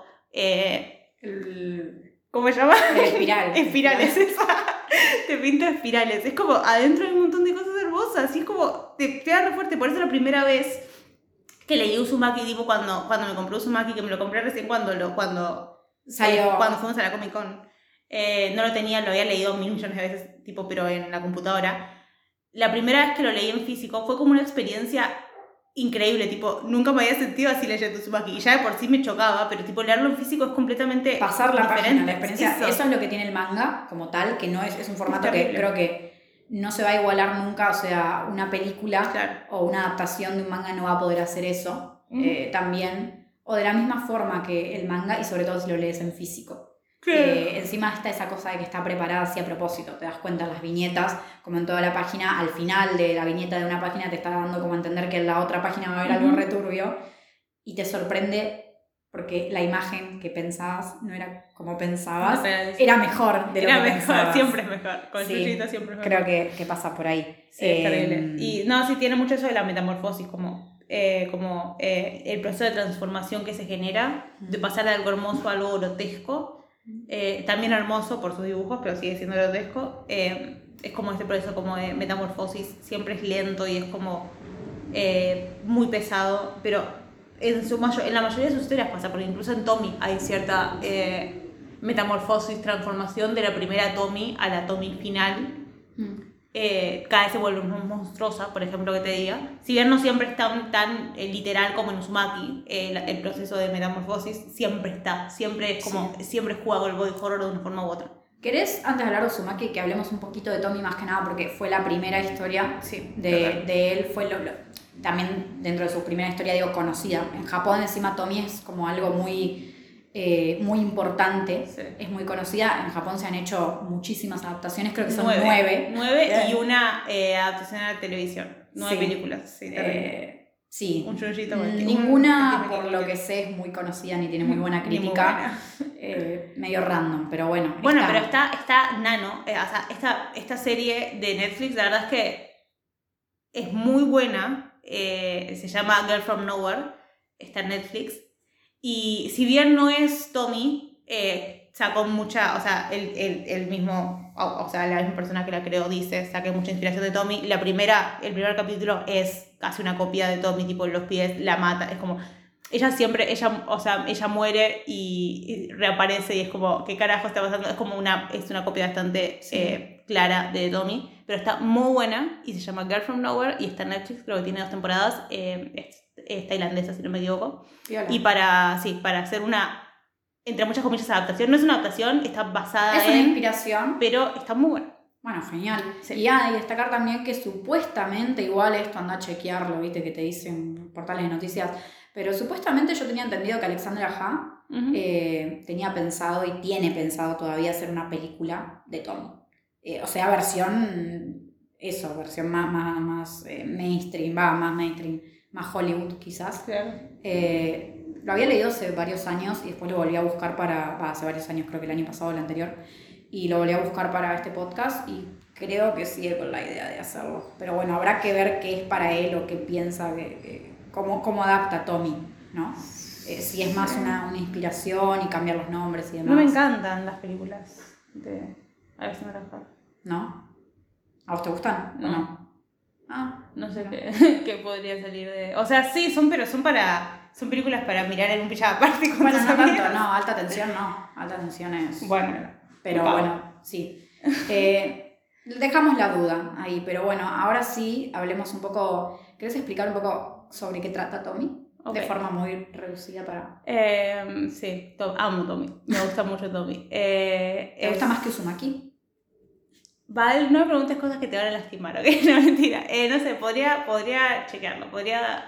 Son dos olas completamente distintas. Sí, a mí me gusta más Uzumaki, te lo digo así, sin, Em. sin miedo. Ah. No, no sé, no sé. Por, por la profundidad que tiene Tommy, no sé. Igual ahora voy a, a- a- a charlarlo. Pero bueno, Tommy se trata de una chica que se llama Tommy. Arre. Eh, ya sé que se dice Tommy, ¿eh? No me interesa, voy a decirle Tommy porque Tommy, ¿eh? Es horrible, así que voy a decirle Tommy, ¿ok? Gracias. Eh, Tommy eh, es una chica que... bueno, voy a contarles como la primera Sí, total. parte, porque es como lo que, lo que más explica. Eh, ella era una persona normal, arre, eh, estaba de novia y estaba eh, en una relación eh, completamente, en- desde mi punto de vista, no consensuada, porque la piel era una nena y el tipo era un viejo de mierda, eh, con su profesor. Eh, ella queda embarazada y su novio se entera y se entera también de que ella lo está cagando y el hijo de remil puta la le empieza a pegar y en su violencia la, la, la tira y ella se, se cae a su muerte. Y después, eh, como son todos unos hijos de puta... Porque estaban en un viaje escolar, eso es lo Claro, importante. ah, o sea, sí, estaban estaban todos sus compañeros y a nadie, nadie quería a Tommy. No. Porque supuestamente era la zorra, entre comillas. eh, para los, hombres, los hombres querían ganársela, las mujeres querían ser ella, pero estaban celosas, etc. Sí. Y bueno, si está en un viaje escolar, eh, el novio la, la, la tira de, de una montaña. un- Sí, estaban en una excursión en una montaña. Eh, y mm, nada, la piba se cae a su muerte y todo es tipo, ay, qué mal, jajaja, vamos a desmembrarla. Claro, como que nadie la quería mucho, entonces fue como, bueno, ya fue, no vamos a entregarnos. O sea, igual nadie la quería mucho, no me interesa, o sea, igual acabas de matar a alguien, hijo de remil No, sé. Pero bueno, encima desmembrar, una cosa, o sea, eh, enterrarla, no sé, no la desmiembres. Es un poco, para mí, tipo, los primeros capítulos son un poco surrealistas en el sentido de que no tienen un gran desarrollo. Los personajes, tipo, están ahí, la chabona se cae y el profesor dice, no, no nos entreguemos, eh, desmembrémosla. Y dicen, ay, mirá, se El los- profesor que sí, estaba, que literalmente estaba abusando de ella, sí, digamos. Y tipo, ay, se le ven los intestinos, jaja, como que joden los No creo que sea el mejor desarrollo de A personaje. mí me encanta, todos. me encanta, me parece terrible, me, parece, me encanta. Es la descripción gráfica de victim blaming y de culpar a la, a la mujer cuando le, hacen, cuando le hacen algo malo y de tipo los hombres de los femicidios. Tommy literalmente, sí, sí. Tommy literalmente es una crítica a los femicidios y al machismo. No me voy a cansar de decirlo No, nunca, es, es un ícono feminista. Sí, literal. es, Es como cuando hablemos de Rape and Revenge, bueno, no es lo mismo, pero, Pero casi. Porque tipo, la la, piba, la piba fue, eh, fue abusada por su profesor psicológica y sexualmente porque era una adolescente. Y su novio, cuando se entera, eh, la mata. Sí, o sea, ella la, la tiran y no está muerta encima, entonces cuando la están desmembrando es Bueno, tipo, bueno, ya fue, no importa, y la terminan de matar. Pero igual. No, sí, Eh, horrible. Y sus compañeros de, de curso, tipo de colegio, la, son ellos mismos los que la desmie- desmiembran. Es literalmente, es tipo, es terriblemente una descripción gráfica de culpar a la víctima sí, y de dicen, no, merecía, merecía morir porque igual no la bancábamos y era re puta. Es como, ah, sí, cool. Eh, ¿Y qué me importa, hijo de puta? Vos mereces morir, forro. Entonces, cuestión, eh, odio a la gente. Y después la piba en una, en una, eh, o sea, su bu- sed de venganza es tan grande que un monstruo, eh, no sé, porque ese es el tema, es, es Junjito, Junjito no explica las cosas, ¿ok? La piba literalmente al otro día, tipo cuando vuelven al colegio todos, están todos tipo ahí en el aula, tipo chilling, acabamos de matar y desmembrar a una compañera, what? Y la piba reaparece en el aula, tipo, hola, ¿cómo estás? Buen día. Y ellos como, ¿qué cara? Está viva, está normal, no dice nada, no dice tipo, ah, me acaban de matar, no dice nada, reaparece tipo, hola. Reaparece siendo ella, otra vez charlando con el profesor. Sí, tipo, sí, es tipo, es ella normal, es ella normal. Y es, es terrible, es genial, porque todos están tipo, ¿qué cara? Te, te, te matamos. Estábamos todos ahí presentes, no es que hay una sola Y persona. encima que- no la bancan, así que no No. están contentos, están como, ¿qué haces? Eh, es terrible y es como. mm, Nada, empieza como a jugar con la psiquis de la gente, porque es tipo, eh, estabas muerta y tipo en todos los eh, lo que pasa después en todos los capítulos es que ella es- tiene como este, este poder de mm, eh, cautivar hombres, pero en el sentido más, eh, tipo más maligno de cautivar, como que los hipnotiza directamente y se convierten como medio en sus esclavos, en sus sirvientes que hacen lo que ella les diga. Eh, bien por ella. Eh, y ella termina siempre, y ella es, tiene, siempre, eso es bastante interesante, eh, como que los hipnotiza para que se obsesionen con ella, para que la, la terminen matando, y ella misma se automutila muchas veces, porque cada vez que muere se regenera y se convierte en un ser más monstruoso que más se aleja de su yo como Tommy humana. Y cada vez es más mala, más cruel y más cool. eh, Y mejor yo, dibujada. Y mejor dibujada, claro. Es una es historia gracioso. desarrollada durante 11 años. Claro, es muy tiene- divertido, porque tipo, esa transformación también se ve en lo visual. es muy gracioso. Igual, digamos, en la segunda parte, la tercera parte, la de mansión. Sí. Esos dibujos, boludo, son increíbles. Ese es uno de los dibujos más conocidos que hay, que es como que son muchas caras de Tommy, tipo la gigante, después las otras caras Sí. que salen de la nada. Es muy difícil de traducir, o sea, todo Claro. lo que estamos diciendo. Pongo dibujos después en... Es súper complicado, o sea, eso va va a ser por ahí la limitación que tenga Claro. el formato podcast con esto. Les, no- les narramos cosas que pueden ser interesantes, o sea, re interesantes de lo que contamos, o por ahí cosas que digan, esto no me parece tan interesante, Pero, pero denle una oportunidad Sí. desde simplemente leerlo o ver una imagen. Eso Creo es lo que, tiene bueno Tommy, que es como está serializada, mete- puedes empezar de cualquier capítulo y como es literalmente eso, una piba que no puede morir y que se regenera constantemente, puedes No leerlo. es una historia que tenga una gran complejidad No, argumental, por eso mm, eh, me, me encanta Tommy, pero no es de, de mi favorito, de Junjito. Visualmente, o sea, Tommy es el ser más bello hermoso. y hermoso, creo que es como la chabona más hermosa que Cuando cuando es adulta, es tipo muy hermosa. Cuando es joven también, pero cuando es adulta es como toda, toda, toda linda y toda como ahí cool. Sí, eh, ese contraste está bueno. El hecho de que es hermosísima y a la vez cada vez más morbosa, monstruo, más, más perturbadora y más monstruosa. Eh, es eso un poco. Está buena esta transformación de cada vez alejarse más de una forma conocida. Otra vez estamos, lo conocido que se vuelve desconocido, ¿no? Sí, y, Y- sí, perdón. No, eso. Y creo que también, ya que hablas un poco de cómo los personajes se obsesionan tanto con ella, y esta cosa como tan recurrente que me había olvidado mencionar y yo lo anoté, tipo, estaba como anotando cosas que me hacían, ac- o sea, quería definir un poco el estilo de Junjito. Y creo que otra cosa que es muy importante, que ahora vamos a hablar de Uzumaki, está muy bueno mencionarlo, creo que Junjito tiene dos elementos que son muy recurrentes en su obra. La destrucción, por un lado, y el apocalipsis y la destrucción de la humanidad como de forma como que tiene que pasar y va a pasar, que eso por ahí hace referencia a un horror más cósmico.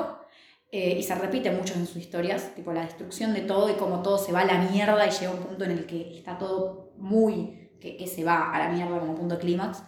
Y después por otro lado el tema de la, de la obsesión, de la obsesión, de las ansiedades, de, de- de- sí, de la, de la obsesión recurrente, de la obsesión y de la fobia.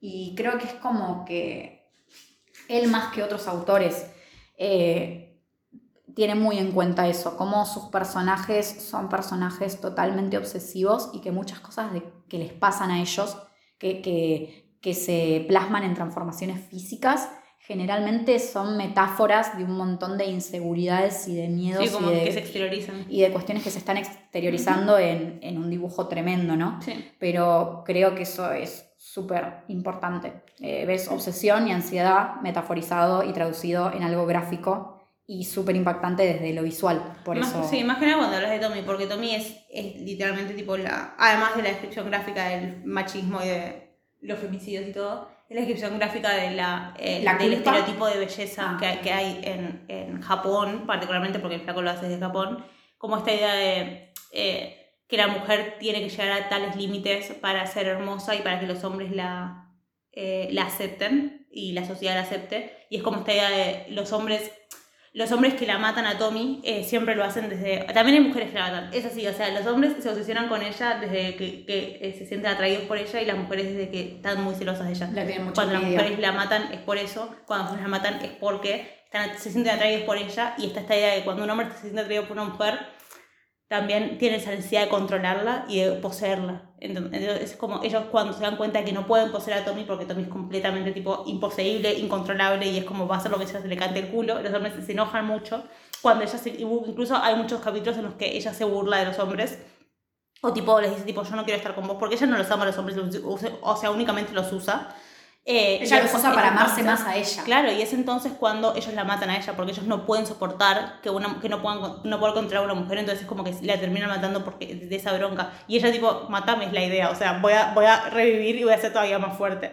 Es como esta idea de como eh, llevar como a, la, a, a lo físico toda esta idea, todos estos estereotipos y esta, esta- estas presiones que se ponen sobre las mujeres. Y como una mujer que es completamente, eh, cae en esos estereotipos porque es hermosa y es flaca y es alta. y es Perfecta, es, per- es según- como el estereotipo más bello de, de mujer, pero es completamente, o sea, físicamente es así, pero eh, en su actitud es completamente, eh, o sea, es Diferente. completamente diferente a lo que se espera. Ella no es, no es pasiva, es, eh, no es como tierna, no es, no es buena, es, es completamente cruel y Como e idea de incontrolable. fe, femme fatale, ponele. Claro, pero Sí. es terrible porque es como que es como que juega con todos estos contrastes y además el hecho de que es por dentro es un monstruo, pero ella no, o sea, no acepta que es un monstruo, ella quiere verse hermosa porque el narcisismo es muy grande en Tommy y es cuando, por ejemplo, en Photograph, que es una de las de, los grandes de, los, de las historias cortas que hay, eh, aparece esta pibita que la que le, empieza a sacar fotos y se llama la piba, perdón.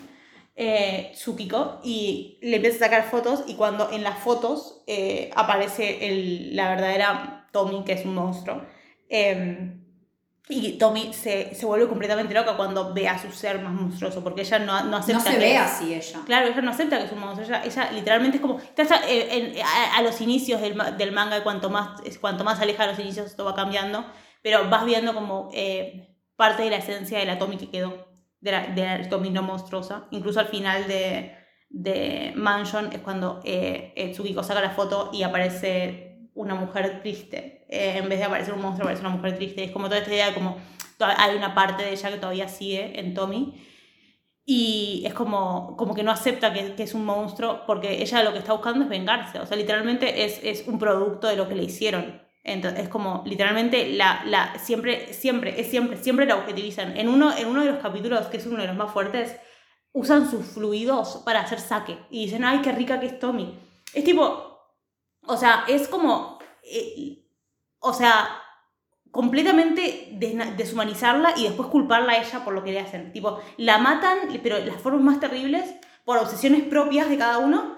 Y es como, fue culpa de Tommy porque ella me enamoró, fue culpa de Tommy por ser tan linda y yo Es no". la, la Es como- típica. Sí, sí. es terrible. Y después, después aparece... Las mujeres eh, que pervierten a los hombres, sí, seguro. Sí, es, es terrible. Pero eh, esto, esto, o sea, esto como que no intenta, no intenta como culparla a Tommy, como que sabes siempre que. O sea, si en un inicio puedes decir, ay, es culpa de Tommy porque es una hija de puta, es un monstruo. Si vos lo lees más una vez, yo o una sesionada, pero tipo, si vos lo lees más una vez te das, te das cuenta que, tipo, ya desde el principio del manga te da la idea esta de que ella no. O sea, si bien ella obviamente tiene la culpa de, de las cosas que hace porque es una hija de puta y es un monstruo, la culpa de las cosas que le hacen a ella no la tiene. No. Y eh, igual la culpa en ella. Y después, en Boy, que Boy me parece la, la historia más triste de todo Tommy, yo les voy a explicar. arre. Em, No, es ya spoiler. con. Ya terminó.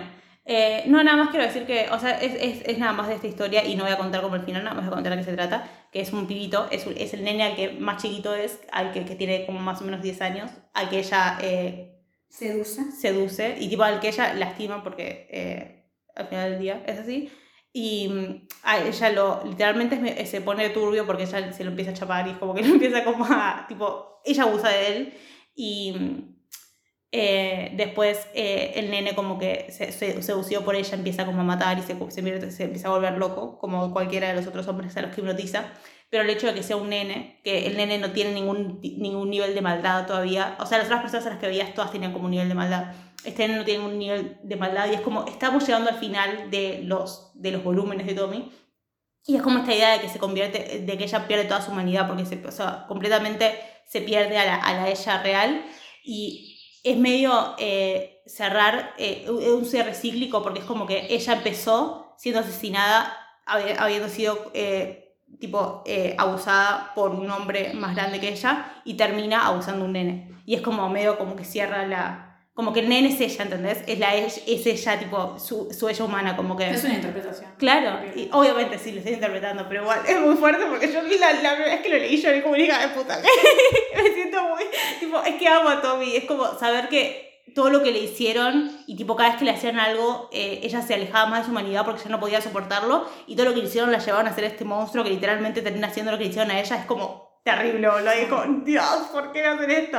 Y después aparece el nene otra vez y el nene es literalmente tipo, un, o sea, es- o sea, un... eh, criminal y esto, tipo, Claro. como que la- le- lo recabo, tipo, le cago la cabeza y es terrible y me vuela el cerebro. Amo Tommy, es un icono feminista y tiene que leer Tommy, gracias. Tommy es un ícono feminista. Es un icono feminista, es terrible. Eh, nada, yo no tengo nada para decir. Bueno, me parece bien, me parece que es un análisis súper interesante y que, nada, a mí me encanta Tommy, a mí me gusta. Sí. Quizás no, no, me, no me llega, o sea, no me transmite lo, lo mismo que vos, por ahí, tipo, yo ahora me puedo poner a hablar más, tipo, fan de Uzumaki, pero tengamos en cuenta que, to- o sea, desde mi parte todo lo que he leído de Junjito, casi nada me dejó indiferente. Alguna historia corta quizás o algo que se me pasó Mm. un poco, porque, a ver, no estamos acá tampoco para decir, el chabón es Dios, sí, pero... sí, pero Pero es como Pero- cuando hablemos de Stephen King, o sea, no todo lo que hacen, el tipo, tipo agarra, toca algo y ya lo vuelve bueno, ¿entendés? Claro. O sea, Eh, he leído cosas de Junjito que ahora puedo mencionar algunas cosas que digo, che, esto es medio me.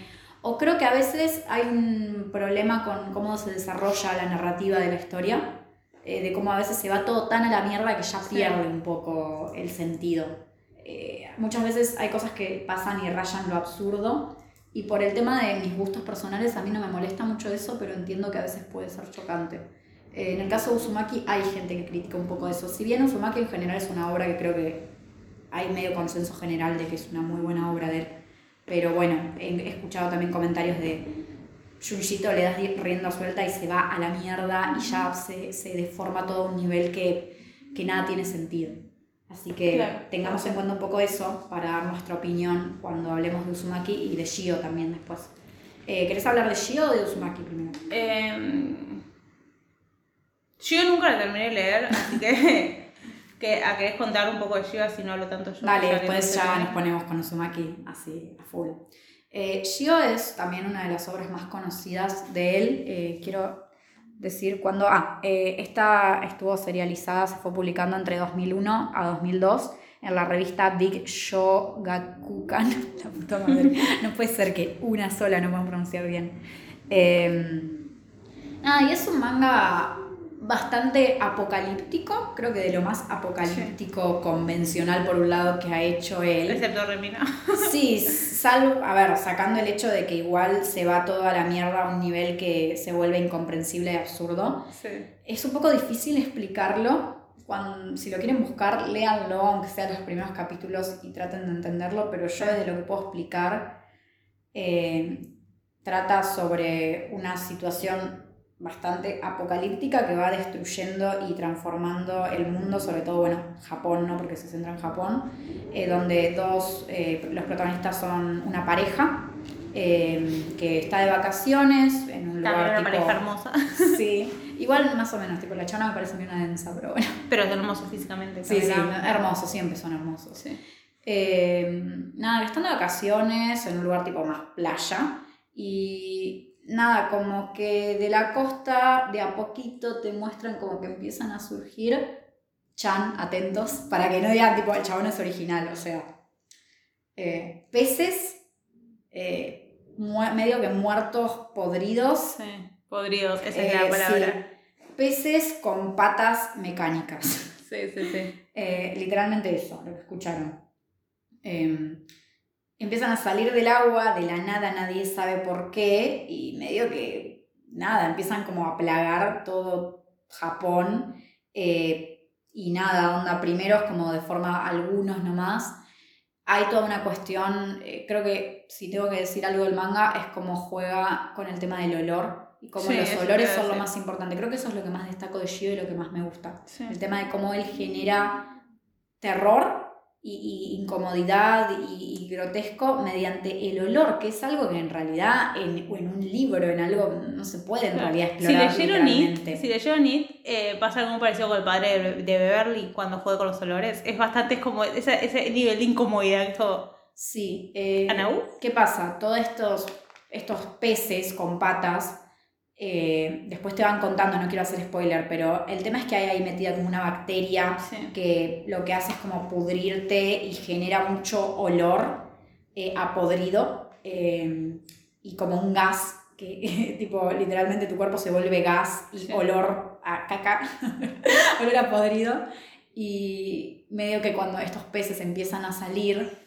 empiezan como a invadir todo el lugar con esta sensación de continua como enfermedad y nauseabundo. Y al principio como que el protagonista no se da cuenta y la que jode mucho es su pareja, su novia, que es como que la chabona al principio parece muy histérica porque está como, siento olor, ella como que dice, siempre fui sensible con los olores. Pero siento olor, siento olor, siento olor, hay olor feo, hay olor feo, hay olor feo, el chabón revisa toda la casa, no pasa nada, ella se baña, no se puede sacar el olor, siente como que está ahí, hasta que nada, terminan descubriendo que hay en la casa metido uno de estos bichos Sí. chiquitos, ¿no? Porque es un pescado chiquitito con patas. Ahora después en un momento sale una ballena, un tiburón, literalmente la mitad del océano sale y empieza como a conquistar.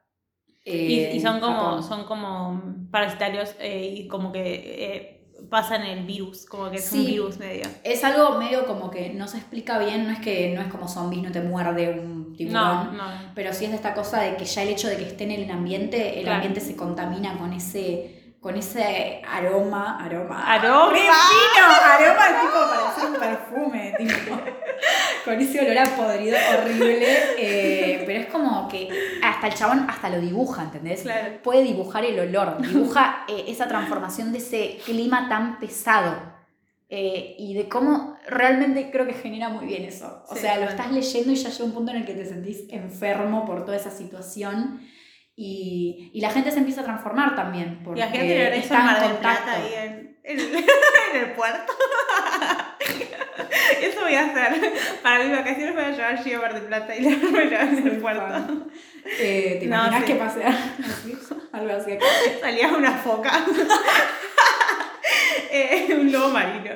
No son Bueno, las patas estas mecánicas, porque vos decís, ¿por qué mierda son peces con Sí. patas? Las patas son mecánicas supuestamente y en un momento te cuentan como una cuestión medio de- de- se mete mucho la ciencia, hay un investigador que es el tío de él, que le cuenta como que hace mucho en la guerra, se Claro. pensaron en, en armas bio, bio- biológicas, ¿no? Eh, y que tenía que ver con eso, con tratar de pensar en combatir con el olor, Sí. el olor como cosa que enferma, que te Totalmente, marea, que, totalmente. que produce enfermedades también, porque eh, ya te digo, este olor es producido por bacterias a los animales, o sea, es una infección. Pero llega un punto, ya te digo, sin hacer spoiler y cosas específicas, llega un punto en el que también empezás a pensar y se empieza como a dejar en claro que puede ser algo como creado por el humano, pero a la vez, por un lado, no, no tiene mucho sentido. eh, como que son dispositivos mecánicos, pero a la vez no son como ninguno que se haya hecho antes.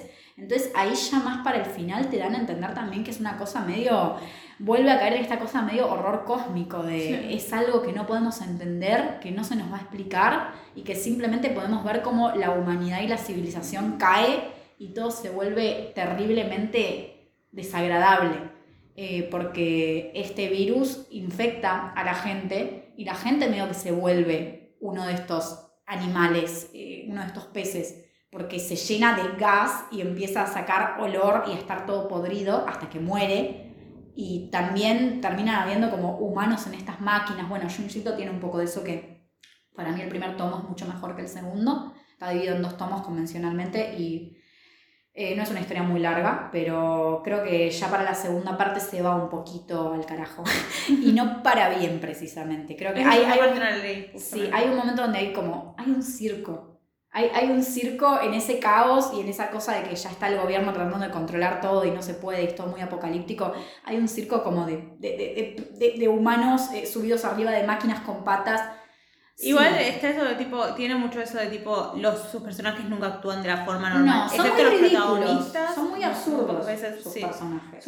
O sea, como que siempre ya. En Uzumaki más todavía cuando llegamos a eso, pero es parte como de la, de la cosa, ¿no? Pero digo, Sí. como que sus personajes nunca son, van a ser. Por ejemplo, lo que decíamos de Tommy, tipo, ¿qué clase de persona va a desmembrar a su compañera una vez la, el novio la tiró? Y sin mucha explicación ni desarrollo. Claro, no, Eso es lo porque que sí. hace que choque un poco. Hay gente Claro. que no le gusta mucho el desarrollo de los personajes de Junjito porque es- tienen ese estilo, son absurdos Sí, sí, muchas sí, veces, totalmente. pero es parte de lo que Es, lo, es lo, lo más grotesco que vas a conseguir. Sí. Eh, y tiene, creo que Gio, eh, lo que- o sea, eso que decíamos de que arranca siempre de, de bases como de, de miedos súper normales y básicos. Por ejemplo, Tommy salió de esta, antes de, de hacerlo de Gio, ¿no? Tommy salió de este miedo que él tenía de, se le murió un compañero en el colegio, por lo que dicen, esto es, esto es antes de chequearlo, chicas, ¿eh? pero eh, se le murió un compañero en el colegio y él no podía entender cómo tipo el mundo Seguía. existía sin él, tipo sin el compañero, como que un día estaba y el otro día ya no estaba. Y qué loco sería si el compañero volviera tipo y volviera a toda la normalidad como si nada. Y ahí tipo fue la idea de, ah, y si, y si pasa. Y también salió de que los camaleones se pueden... Los eh, lagartos. Los lagartos, bueno, no sé, un bicho. eh, si, le, si le cortas eh, un- una extremidad, se le vuelve a crecer. Y el, ahí entonces pasa mucho eso de que, de que se regenera. Pero cuestión, en Shio, eh, los padres de Junjito, obviamente, eh, cultura general, Guerra Mundial, Segunda Guerra Mundial, Japón fue una de las grandes potencias que vivió esa guerra mundial y uno de los países a los que más le afectó, eh, no solo la bomba nuclear, sino en general la guerra. Y eh, los padres de Junjito le contaban mucho, o sea, él creció, creció escuchando historias sobre lo violenta y terrible que fue la guerra y todas las cosas que dejó. También pensando en esto de eh, la, la, la guerra nuclear, que nada más llevó a Japón y que hizo desastres en los lugares a los que afectó. Junjito escribe esto eh, con, desde su pánico y su miedo a eh, la guerra y lo que dejó.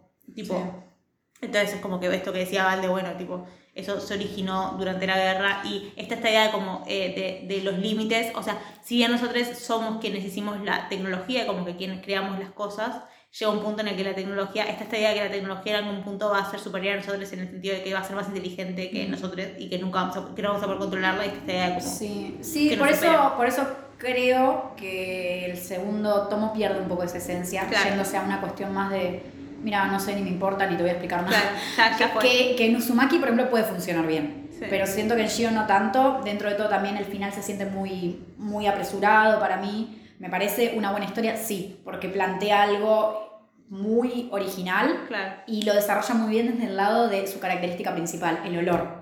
Eso está muy bien. Ahora, el desarrollo de historia en narrativa de cómo se desarrolla el apocalipsis, y no sé si también, no digo que sea de mis favoritos, pero igual me gusta mucho. Es una obra que, que igual recomiendo que- Claro. que, lean porque es, es interesante. Sí. Eh, y Es una de las grandes obras del, del Junji. Sí. Eh, otra cosa que decir de Junjito es, me encanta como ir tirando datos que no le importan. Tiene mucha inspiración en los clásicos, no solo en Lovecraft, eh, sino también en, por ejemplo, hizo una adaptación de Frankenstein. eh, increíble, hizo una adaptación también de mm, ¿De qué? Blancanieves. Ah, sí. También, por ejemplo, está, tiene el, la, la foto de, de Mano Caquera que Fragmentos de Terror es el Vito. Sí. Y también tiene como, por ejemplo, ¿no? Eh, The Hanging Balloon tiene como mucha influencia en esa obra de Magritte, eh, Raining Man, como que tiene como mucha influencia de, de clásicos, de la literatura y del arte en general, y parece que está bueno. Sí, eh, Está re es bueno. interesante. También, por ejemplo, Remina, no vamos a hablar mucho de Remina, pero decir que eh, Remina tiene mucho de no solo la, las persecuciones a las brujas, sino también la historia de Jesús. Eh, como en general, como la gente puede culpar a un ser humano de cosas que literalmente es como pasan. ¿Vos lo, lo ves por ahí? Como que... Obviamente, boluda, hasta, hasta la cuelgan en una puta cruz, ¿me estás jodiendo? Sí, no, es verdad, hace mucho no es verdad. Eh, tenés es, es terrible, es como culpan, la culpan, o sea, eh, eh, vamos a Remina. Paréntesis no de. Remina y después Claro. Uzumaki, la gente que estaba por Uzumaki, Sí, sí, tipo, sí. me estás mintiendo hace cuatro horas que estoy acá esperando que hables Perdón, es que sabemos que es la más interesante la que más nos va a tomar, entonces es como, bueno, la dejamos para el final. Remina es eh, una historia de, es una, o sea, el hor- horror más cómi- cósmico en, en el sentido más literal. de Creo horror que cósmico. es horror cósmico. Es terrible, uf. Eh, se trata de, literalmente, o sea, está, está la gente, humanos, eh, siendo, viendo su día, su cotidianidad, y de la nada eh, se enteran de que está, se está acercando un planeta que apareció de la nada, tipo apareció literalmente, apareció de un, de un eh, mundo paralelo. Sí, lo nombraron. Sí, como, que, como, como una de las, de, lo- de- el mayor descubrimiento astronómico de, la humanidad. década o del siglo. Claro. sí. Y lo nombran eh, Gestal Remina. Y Claro, en honor, o sea, lo nombra, lo descubre un doctor, un Sí. investigador, que lo nombra eh, como su hija. como su hija, que es Remina. Remina, y Remina, por eso, por ser la hija de este doctor y por tener el nombre y porque fue Sí. un descubrimiento muy importante, se vuelve casi como que una celebridad. Claro. Y ella no quiere, no le gusta su fama. No, es muy, es muy retraída así, pero igual se... Y, o sea, eh, lo que tiene Remina es que se hace la pregunta de... O sea, en un punto como que eh, el, el planeta este se empieza a acercar cada vez más y llega un punto en el que se acerca y la gente tipo va un, un grupo de astronautas incluso como a, a, a ver qué onda y desaparecen todos como que o sea, obviamente una Sí, muerte súper trágica, etcétera. Perdón, porque no, no explicamos, o sea, la idea es que descubren el planeta, todo bien, todo lindo, ay, qué lindo descubrimiento, hasta que se enteran, pasan los años, y cuando Remina ya es famosa, la, la chica Sí. Remina, la hija del chabón este, se enteran que el planeta está acercándose Claro, y que se los va a comer, Claro, literalmente. bueno, pero eso como que todavía no, o sea, como que sí, bueno, sí, nos va a comer, pero es como... Tiene una lengua, saca Sí, una o lengua. sea, y- tampoco es que, tipo, es como, los miedos como que se van, pero los miedos se van reforzando cada vez Sí. más cuanto más se acercan. Primero es la preocupación de qué claro, está pasando ¿qué y es después esto? es... Y, o sea, es como, ah, cool, o sea, otro, otro planeta más ahí. Pero después como se empieza a acercar y se acerca tanto que es como, se llega como, llega, llega al lado del planeta Tierra y en vez de, o sea, tiene- No hace spoiler. no, no, pero digo que nada más en vez de, en vez de comerlos como creíamos, se queda ahí quieto y es como, los mira. Tipo, Sí, es como, es un concepto muy raro y muy piola, porque no es solamente la típica de va a caer un meteorito No. o va a pasar esto, que es como un miedo que ya se ha explorado, cosas así, ¿no? Sí. Como qué pasaría si algo del universo pasa, o sea, viene un meteorito y nos mata a todos. O sea, ¿qué pasa si mañana viene un meteorito y nos mata a todos? Creo que es un miedo que hemos tenido en la vida. A mí ya está retraumada todos los días, ¿te imaginas? Pero acá es como, lo lleva a un punto de, es un planeta que tiene vida Claro. como planeta. El planeta es Sí. una Es un unidad ser, de vida y el planeta tiene una lengua, ¿entendés? Y, un sí. ojo. Es y la idea raro. es como, el planeta Tierra es su comida, sabemos que es su comida. Y literalmente ese planeta se comió muchos planetas antes que Y es este. enorme. Y es como... es- la, la Tierra es un- Claro, una pastillita. Es como, es como que yo ahora agarre y me como una papa frita. Tipo, la papa frita, todas las bacterias dentro de la papa frita van a, subir, a vivir lo que yo viví leyendo Remina. Eh, y es como, eh, tipo, a mí no me afecta en nada. Tipo, es otra comida más. Pero la gente que está dentro del planeta, es como la idea está de. Sabemos que nos vamos a morir, sabemos que el mundo se va a terminar, Y porque en un punto se, se inevitable. hace algo inevitable y evidente. Y es como, ¿qué hacemos al respecto? Como, no, o sea, no es tipo, estamos en un apocalipsis como, y que saca lo peor de nosotros. A nadie le importa eso. Es tipo, te vas a morir, eh, o sea, es algo inevitable, eh, o sea, so- sos literalmente una nada en un universo Sí. enorme y sos literalmente un, la comida de otro Sí, ser bueno, así, de- como- así de básico sos. Y como de pasaría en la vida real si pasara algo así, Sí. la gente rica trata de escaparse en Claro. un cohete a otro lado. Incluso quieren, quieren ir al planeta de ese tipo, quieren ir vivir en ese planeta, es como, eh, no. Es un horror el Sí, planeta ese, es como Satán el planeta, básicamente. Por eso Hellstar, estrella, estrella de Claro. muerte, Remina le pusieron acá. Eh, Horrible. Sí, sí. eh, Sí. Y nada, es tipo como esta, esta, es toda esta idea de como esta, eh, se lleva, o sea, lleva a la gente a preguntarse como cómo, cómo reaccionar en esa situación, ¿no? Y lo que pasa, que, bueno, esto que digo de, de Jesús y las brujas, etcétera, es que Remina, como se llama igual el planeta y como, bueno, toda esta historia de que, bueno, el padre fue, fue el que lo nombró, etcétera, etcétera, la gente no tiene nada mejor que hacer que decir, es culpa de ella. Si nosotros la sacrificamos a ella, ella está... La gente llega a un pánico colectivo tan Claro. grande que empiezan a flashear. eh, bueno, igual esto se ha explorado en peli y en estas cosas. Me Si acuerdo esta de la- idea de qué haces cuando ya nada importa, ¿no? Sí, Tipo- eh, la niebla, me acuerdo de la niebla, tanto Ah, del libro sí. como la peli. Sí, sí, sí, eh, sí, sí. Esta cosa de que ya llega un punto de que empiezan a flashear religión, tipo, Claro. si sacrificamos a alguien, va- acá lo mismo, Remina tiene el nombre del planeta, Sí. así que debe ser Es su culpa la entregamos en sacrificio al planeta. Y la, la cuelga de una puta cruz, es, es tipo, es todo tipo, y es como esta idea de, primero, Jesús lo sacrificaron, o sea, no voy a poner hablar de religión, ¿no? Pero está esta, está esta idea de Jesús que lo sacrifican porque es como que eh, dice ser el, el, el Hijo de Dios y es como, no, no hay nada que pueda ser tan poderoso en este mundo, porque nosotros somos, somos simples humanos y si vos decís que sos el Hijo de Dios, es nosotros te vamos a matar. Eh, y la, la quema de brujas también era por, ese- por, eso, por eso, como que le, le, le- adjudicaban todo lo malo a las brujas. Como pasó algo malo, mi- mis cultivos no se dieron, culpa de las brujas. Me No llovió lo suficiente, las brujas. No tenemos que hablar de brujas, tenemos que hablar sobre cómo era tipo, bueno, te pego un te- tipo de, te tiro al mar para que te ahogues y si no te ahogas es porque eras bruja. Y si no, Claro. ay, qué mal. Y claro, se morían todas. Era como, ay, qué Ay, mal, no, no, era no bruja. era. Y los chabones nunca pensaban, "Se- deberíamos dejar de hacerlo, porque de mil mujeres asesinadas, mil eran personas normales, ¿no? Pero bueno, por poco eh, era ah, lo del lunar. ¿Viste? Ay, Dios, que sí, te sí. pinchaban el lunar y si sangraba eh, no eras bruja y si no sangraba eras bruja. No sé, por Wow. poco era tipo, te llevas un pedo y decían, ah.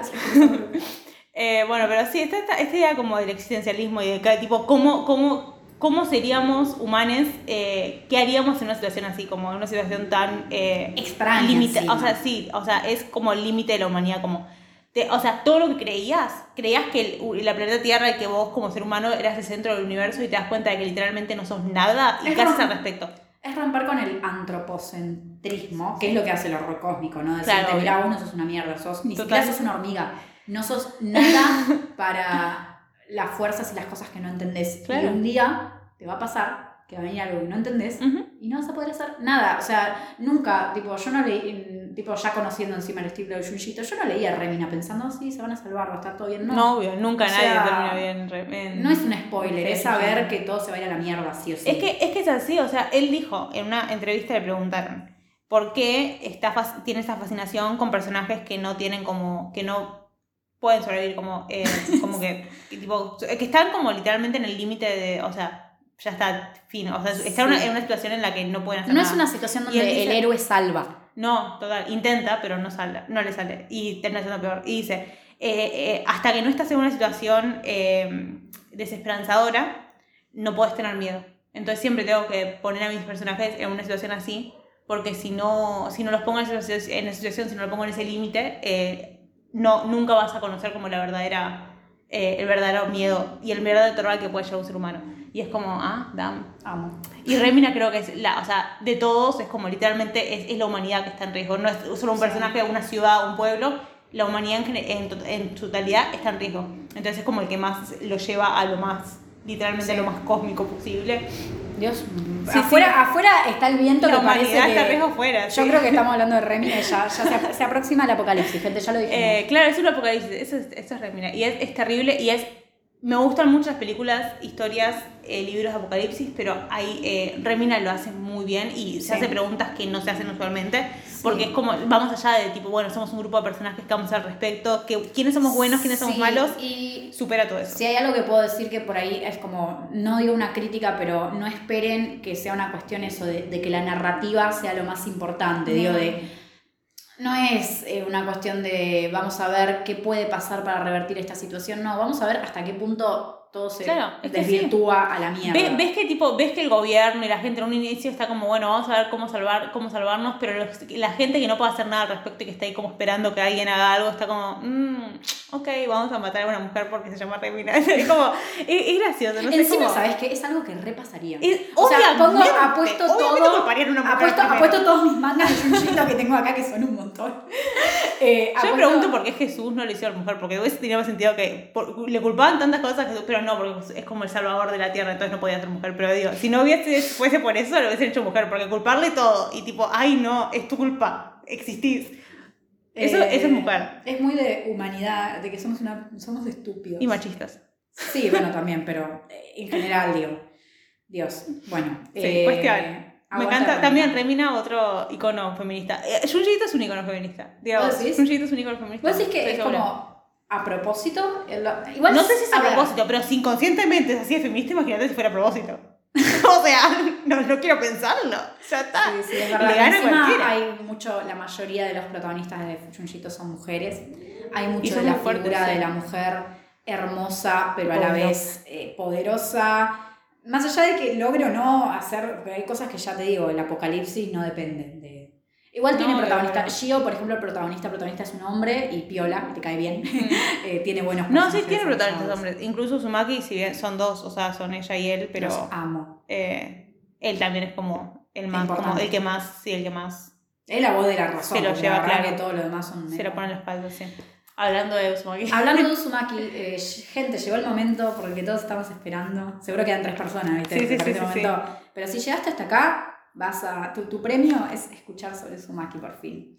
¿Por qué Uzumaki, Uzumaki, Uzumaki, todo el podcast jodiendo con Uzumaki? A ver, Uzumaki es, creo yo, eh, y creo por lo que, bueno, lo que puso también la gente cuando preguntamos obra favorita de Junji eh, sí nombraron muchos relatos cortos y sí salió Tommy, salió Shio, pero Uzumaki creo que es como lo más icónico que tiene Junji sobre todo hoy en día, dentro de que ha sido también, creo que es la obra más mainstreamificada, Sí. porque podemos hablar de cómo Junji Ito hace mainstreamificada. Inventando palabras. Sí, sobre cómo Junji Ito hace unos años no era tan conocido, era Sí. como algo más de culto y por ahí no salía de Japón. Claro, eso. en En, los Japón últimos- probablemente sí, pero para nosotros. En los últimos Mortales. años se hizo mucha edición de él en inglés y en Latinoamérica y en España. Sí. En Gracias, Tumblr. De hecho, en Argentina, recién en 2000, 2018 empezaron a salir eh, los mangas acá que Ibrea empezó a editar. Sí. Antes sí no tenías que conseguirlos por las ediciones de Norma y demás.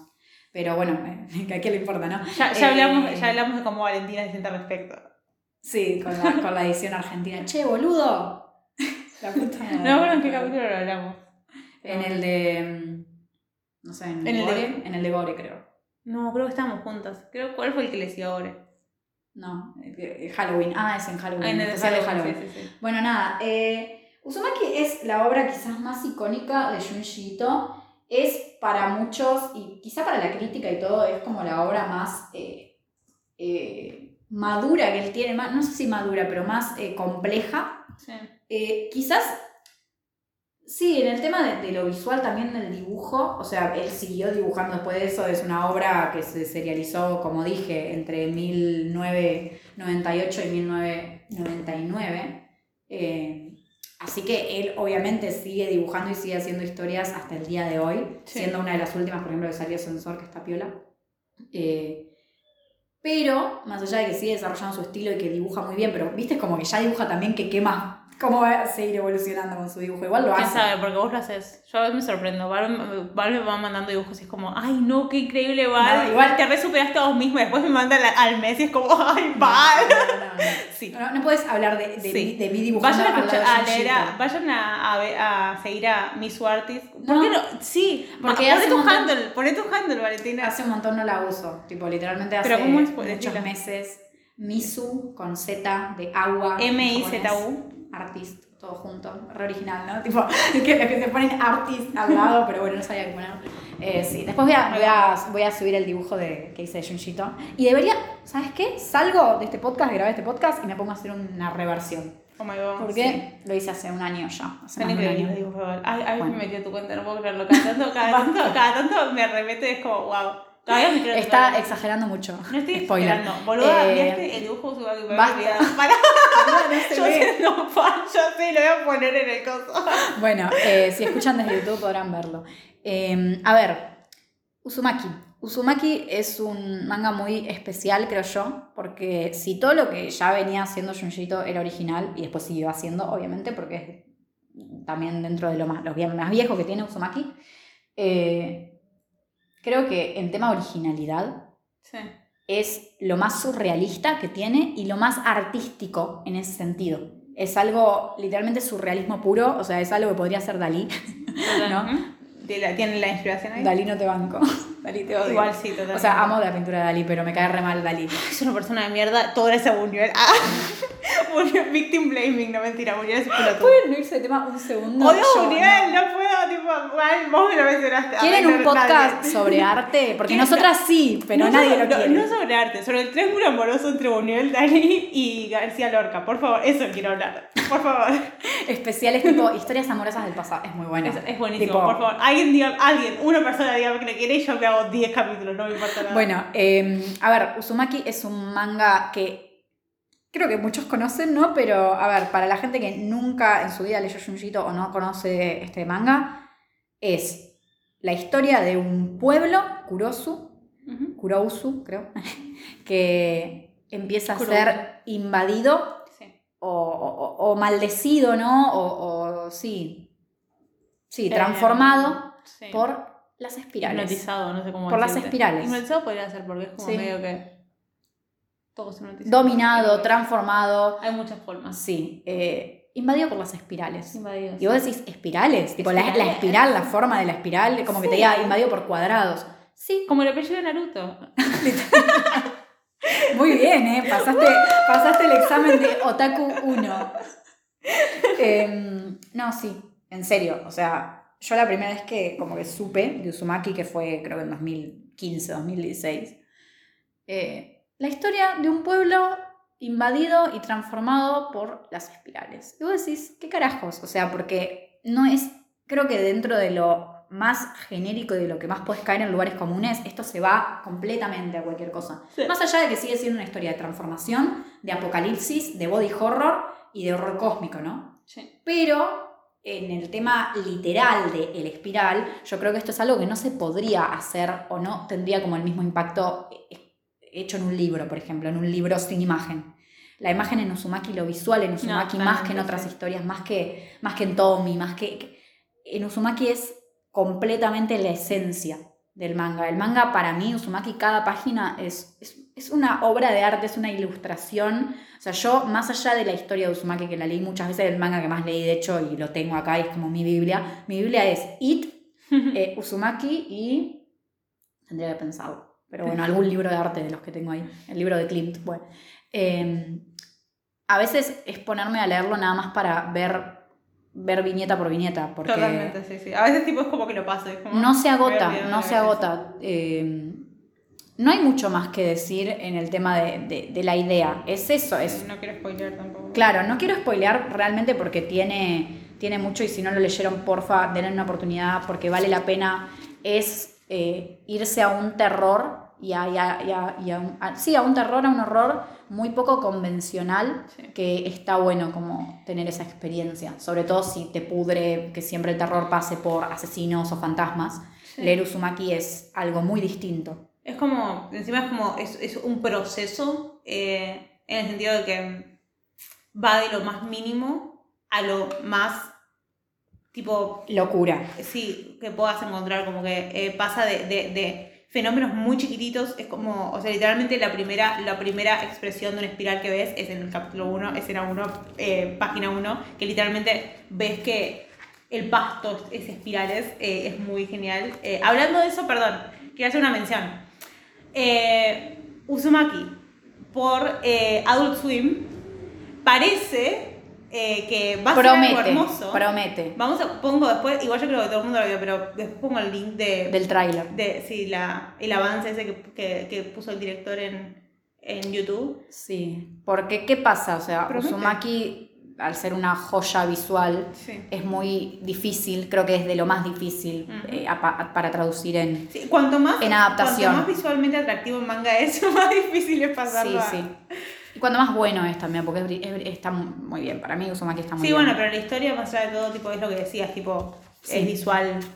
Y ya se hizo, se hizo una peli en el 2000, creo, si no me equivoco, un live action japonés que me parece bastante malo, en mi opinión. Yo sé que hay gente que le gusta y me imagino que hay gente que no leyó Uzumaki que ve esa peli y puede decir, wow, qué interesante, pero bueno, es una peli CGI tiene Claro. y es, se me hace malo, muy sí. lenta, no creo que tenga la esencia, pero bueno, Pero cool sí, igual. Sí lo, sí, lo que quería decir era esto de que eh, empieza como con las cosas chiquititas, tipo, literalmente lo primero que vemos al padre de Shui, Shuichi Saito, ¿lo puedo decir Saito? Sí, porque es, es así. O sea, la protagonista se llama... Kiri eh, Kojima. Kirie Kojima. Gojima. y es ella y su novio.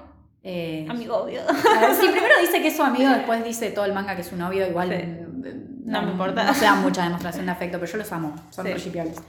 Eh, ellos dos son los protagonistas. Y el padre de Shuichi. ¿Cómo le digo? Shuichi o Saito. ¿Cómo, cómo le dices? El novio de Kiri. Re mala. Eh, Eh, el padre de. mm, voy a decirle Saito porque es fácil. Anyways. El padre de Saito, eh, o de él, el padre de él, es el primero relacionarse con los espirales, incluso el primero en morir por, por esta eh, maldición. Y literalmente, la primera vez que lo vemos, está obsesionado con algo tan chiquitito como un caracol. Es como. Y pasa de eso a literalmente él mismo, spoiler alert, spoiler, convertirse en un espiral gigante. Sí, es la primera historia de la que vamos a hablar. Después Claro. no. Eh, la primera historia sí. Es, esta- es- es así porque eso es lo que, tipo, el, el hecho de que él muera y cómo muere él es lo que abre, claro, desencadena. Vamos a spoilear el primer, los primeros 30 páginas, no jodas. Sí, eh, la primera historia, porque ¿qué pasa? Uzumaki está Serializada eh, serializada, pues, acá lo tenemos en una edición de un tomo, Sí. eh, hay ediciones de dos y hasta de tres, pero son más o menos, creo que son 20 capítulos, si no me equivoco. Sí, son, no, perdón, 18 capítulos. Con un y- extra, sí. No, 19 capítulos y un extra, eh, así que 20, pónganle. Y eh, nada, se va. Es como que primero parece medio que antológico, como que son historias que no guardan tanta relación, Sí. sino que van pasando como secuencias, pero después sí ya llegan a. llega un punto en el que es totalmente continua la Claro, historia. como que esas antologías después te das cuenta de que en realidad todas llevaban a lo que va a ser el gran final. Sí. Eh, Que esto ya es como cualquier cosa. Sí, se va muy a la mierda, eh, es porque es la protagonista. Tipo, literalmente la primera hoja es, lo voy a leer. Esta es Kurousu, la ciudad donde nací y me crié, y ahora voy a contarles varios de los extraños sucesos que ocurrieron acá. Y ahí arranca Spiralmania. Punto, punto, punto. Espiralmanía, capítulo 1. Sí. Y ahí empiezan eh, la mitad del manga, entonces son sucesos más que Sí. nada, pero cada vez más, eh, más turbios y más, más perturbadores. Sí. Y ya llega un punto en el que la transformación es más como completa con todo el mundo y con todo el pueblo y ya es más, eh, ¿cómo se llama? Es- eh, ¿cómo se llama cuando pasan... Nada, una historia seguida, toda seguida. Ah, bueno, no sé, no sabía, Ayúdame. no, no sabía que lo que me decía, boludo. Sí, continua, sí, continua. continua, sí. Em, sí, y se va volviendo como, o sea, como que eh, los capítulos se vuelven cada vez más, igualmente desde el principio, ya es como, qué carajos, ¿no? Pero sí, surrealistas. surrealistas. Les voy a contar algo, les voy a contar una, eh, un, un secreto. Arre. Toda mi vida, hasta hace muy poco, y ahora soy fan, pero toda mi vida le tuve pánico, pero no miedo, pánico, terror, llanto cuando los veía a los caracoles. Me acuerdo de eso perfectamente. Pero tipo, pero, o sea, ustedes no saben una idea, era tipo, literalmente era, era llanto, era como, no, no puedo, no puedo, no puedo ni verlo. Me daba mucho, no sé, era asco. eso más es que muy antiespecista de Era-. Totalmente, y ahora los amo, así que déjame en paz. Ya lo superé y ya les pedí perdón a la comunidad de los caracoles. Gracias TikTok por acercarme a ellos. ¿Por qué? Porque TikTok tiene toda una comunidad de gente fan de los Me caracoles. está jodiendo. Y me- como tenía que, como, como me da miedo hacerlo físicamente, tipo acercarme a un caracol y, y como quererlo desde ahí, empecé a poquito mirando TikToks de caracoles, cada vez más, más tranqui, cada vez más fuertes, más fuertes, más fuertes, hasta que llegaron los TikToks de caracoles que literalmente ocupan todo un brazo de una persona. Y ahí fue tipo, ya está, ya, ya superé todo. Eh, anyways, vi muchas horas de caracoles para poder superar mis miedos, ¿ok? Gracias. Ya no soy especista. Eh, y me dan mucho pánico los caracoles. Y el hecho de que, tipo, o sea, ustedes no, o sea, leí esto teniéndole pánico a los caracoles. Nunca pude leer Sla- Slang Girl hasta hace muy poco porque me da mucho asco. Una historia corta de Yuyito con caracoles también, sí. pero no es de Uzumaki. Eh, y cuando llegué a la parte de los caracoles, en un momento, no es para spoilear, nada más digo, una de las grandes transformaciones y metamorfosis que hay, como dijimos, hay muchas metamorfosis, una de las grandes transformaciones es que las personas, se, algunas personas se empiezan a convertir en caracoles. Ustedes no se dan una idea lo que me costó pasar esa parte, tipo lo que me costó, ¿vale? O sea, creo que nunca sufrí tanto leer. Sí, no, y bueno, y de hecho, sin tener fobia, decir que para mí y para mucha gente que le he recomendado Uzumaki me dice, che, qué mierda me recomendó. Esa, O sea, esa, esa tipo, parte es la peor. Es una de la las peor. partes más, eh, sí, más grotescas y más asquerosas, eh, pero bueno, en el buen sentido, porque es una locura visualmente. eh, Nunca nada me afectó tanto. Eso es body horror en estado puro, Sí, ese sí, capítulo. Es una transformación, es mi cuerpo y todo yo se está convirtiendo lentamente en un caracol. Arranca, sí, arranca con. Se le empieza a, a hacer una espiral en la espalda. Y empezás a hacer como lento y pegajoso. Y, eh, Todavía, todavía no, no lo superé tanto. No me lo describo. Valentina en terapia, tipo, y contame, ¿qué te pasa? ¿Viste el manga de Junjito Uzumaki? Te juro, nunca estuve tan traumada como cuando leí eso. Eh, no sé si. Voy a ver si encuentro. Eh, ¿El capítulo? sí. Son- Pero. Eh, Hombres Molusco. Sí, es Hombres el Molusco. 8. Eh, si quieren buscarlo, eh, es el más fuerte de todos, les digo. O sea, medio que se van a spoilear porque es como medio. Es un, si llegas a eso habiendo leído todo lo anterior, es como que te vas preparando. Si lees, Sí. solo va a ser medio. Siguen siendo historias por separado porque lo que tiene Uzumaki, voy a, voy a aprovechar para decir que yo sí sé que hay gente que como que lo critica desde ese lado y pueden tener un punto. Para mí, yo ahora voy a explicar por qué no es, no es así o por qué no lo veo así. Uzumaki justamente es complicado el tema de cómo actúan los personajes, sobre todo nuestra protagonista. La- nuestra protagonista y la mayoría de personajes que son como que viven ahí en el pueblo y están todo el día en el pueblo. Eh, todo pasan, empiezan a pasar un montón de cosas que no son normales. O sea, lo del padre, el primer caso, lo del padre, Sí, de- padre de- de- del novio de Saito. de Saito, eh, puede tener una explicación desde el sentido del chabón está completamente loco, se hizo eso, pero sigue siendo algo que, que se puede hacer. Porque, ¿qué pasa? El hombre este se obsesiona mucho con los espirales, primero Mucho. los colecciona, Sí. es una colección inmensa y bellísimamente tipo dibujada, todo en un, en un cuadro hermoso. Eh, y nada, se obsesiona tanto que después en un momento como que nada, él está casado, tipo está la esposa y está el hijo, que es el novio de Kiri, que le dice tipo, estoy como re preocupado por mi papá. Eh, y estoy preocupado por el pueblo, porque él es el primero que desde siempre le dice, che, escapémonos juntos. No te das cuenta, no, le dice incluso, no te das cuenta cómo corre el agua y ve que corren espirales. Y ella como, es normal esto, y es como, Sí, eh, sí. boludísima.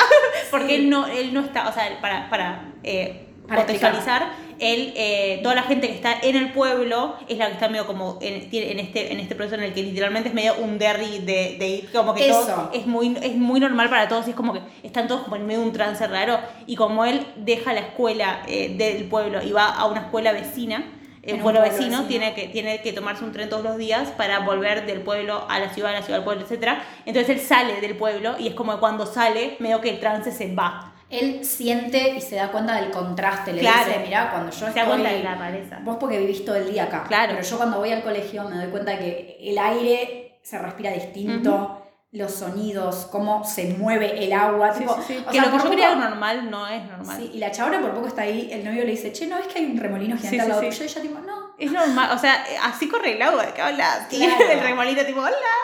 Sí. Eh, extraño, o sea, muchos critican el hecho de que, los de que la protagonista y muchos personajes son como súper Pelotudos. Es parte, es parte Son muy pelotudos porque realmente pasan, ya te digo, la primera vez cuando pasa lo del papá de él. El Sí. papá, spoiler, se vuelve loco a un punto de que dice, bueno, ya no necesito objetos porque la mujer le tira la colección de espirales, le dice, estás loco, estás enfermo, le quieren internar. Y él le dice, bueno, ya no necesito los espirales, yo puedo ser mi propia espiral. Ujú. Entonces empieza Y como empieza. a dar vuelta a los ojos, gira los ojos, no tiene ningún tipo de sentido, no es lógico. Pone la lengua en forma de espiral, saca la lengua como gigante, hay una escena re piola dibujada de eso, súper detallada. Hasta que llega un punto tan grande que el día que justo lo van a ir a internar, eh, la, la esposa y el hijo, porque no da para más la situación, van a la casa, llegan y lo encuentran, no está. Encuentran nada más un, como un barril gigante y resulta que el chabón se había metido dentro del barril y se había vuelto una espiral gigante. Se había eh, triturado todos los huesos para entrar en forma de espiral en un barril gigante y él mismo se murió por convertirse en un gran espiral. Bueno. Es una imagen, es de las más Es, es perturbadoras terrible, que hay. sí. Y es eso que decíamos de que tipo pasas la página y te encontrás con eso, es como, o tipo, viene toda la tensión de no lo encontramos, nada más vemos un barril que habrá, lo abren y es como, y la otra página es el tipo todo desarmado y ah, Tremendo, tremendo. Eh, es una muy buena forma de empezar el manga, es muy impactante. Sí, Ujú. les spoileamos el, la- el primer el capítulo. primer capítulo, no jodan. Pero es el primer capítulo. Sí, Después, sí, sí. eh, Después no, no vamos a spoilear más nada porque fuera de joda queremos que lo lean. Sí. O sea, creo que es una... es- eh, debe ser difícil arrancar con Junjito con Uzumaki. yo arranqué con Uzumaki. Yo arranqué con Uzumaki y me, me enamoré. Claro, eh, pero te vas a, eso va, va a pasar. Te vas a enamorar. O sea, así que eh, se lo dejo a su criterio. Lean Uzumaki si quieren. Sí. eh, es, es hermoso. la a partir de esa secuencia que pasa, que podés decir dentro de todo es un tipo que estaba loco, Sí. eh, empiezan a pasar cosas que ya llegan a un punto de Claro. transformaciones sin ningún sentido. tipo, Termina, te- esa- ese capítulo termina con que cuando lo creman a él, porque está en, o sea, que el cuerpo quedó tan destrozado que no lo pueden como enterrar porque no quieren, lo quieren cremar, etc. Eh, de la, de la, mm, del humo chimenea. de la chimenea. sale el humo convertido en espiral. O sea, eso ya como que supera el nivel de locura del tipo, como que el humo es una espiral. Entonces es como que la gente tipo, ¡Ah! Y la gente está tipo, ah, una espiral. O sea, y el, el único que durante Sí. todo el manga, ya después la protagonista llega a un punto en el que sí, empieza a alarmarse. Pero pasa mucho hasta que, como que ella cuenta, hasta la mitad del manga cuenta sucesos nomás. Y dice, qué extraño esto. Bellísimo, me estaba mostrando la, la imagen del chabón todo después lo voy a doblado. poner porque fuera de joda y Sí. que- Eh, pero el novio es el que siempre está diciendo, nos tenemos que ir, nos vamos, nos vamos, nos vamos, nos vamos. Cuando ya llega el punto en el que deberían irse porque se va Ya toda no la mierda. ya llega un punto que es difícil escapar de eso. Sí. También pasa Porque por ahí. Esta idea de como el espiral como medio laberíntico, ¿no? Como Claro, el espiral sin fin y laberíntico, eso está muy bien, muy bien pensado desde ese lado. Sí. Eh, Y cuestión, toda la ciudad, la gente y la ciudad como, como la ciudad como otra vez esta idea de convertir a, a un pueblo, una ciudad en un ser vivo en casi. el mal, Eh, claro, el contenedor de todo mal. sí, em, porque la fuerza de los espirales es maligna, sí, eso se sí, dice, no es que es feliz, no es que a todo No, obvio. Toda la, pero toda la ciudad, en, en todo tipo, humanos, animales, en general la ciudad, pasa por este proceso de metamorfosis y transformación lentísimo porque tiene unas, no sé cuántas páginas, porque no te dice la cantidad de páginas, pero tiene bastantes páginas, de eh, metamorfosis. Cada vez eh, todo es más espiralístico. Sí, como- sí. La idea es que sabes que empieza con este mini espiral y va a terminar con el espiral en la forma más, no voy a decir En nada, todo. pero más horror cósmico que te puedas imaginar. El final es literalmente la cosa más rara, tipo, es imposible, y no podría eh, spoilearles porque no sabría cómo. Es horror Es cósmico la en cosa más puro. rara que te, puedo, que, que te puedo mostrar. O sea, si yo te muestro la- las últimas escenas, tipo las últimas, eh, ¿cómo se carajo se dicen estas cosas? Viñetas. Es como, no soy, no soy nerd del manga, déjame en paz. Las últimas viñetas es como, ¿qué carajos estoy Sí. viendo? Sí, sí. Y bueno, también es eso, es verdad que otra vez los finales de Junjito a veces son criticados, a veces es como o muy abruptos o se va toda la mierda y llega un punto en el que pierde sentido. Para mí en este caso funciona. Eh, no es el caso tipo Shio que para mí ahí sí flaquea un poco más, en mi opinión obviamente, pero para mí acá funciona todo, por no decir casi, o sea, sí todo. Es verdad que tiene varias historias, al principio como más antológicas, más sucesos, y hay historias mejores que otras, eso sí. Sí. Eh, La de los caracoles siendo la, peor. la de los caracoles para mí es una de las mejores. Sí. Para mí también, bueno, destaco mucho gente retorcida, que es la de la pareja Sí. enamorada y enroscada.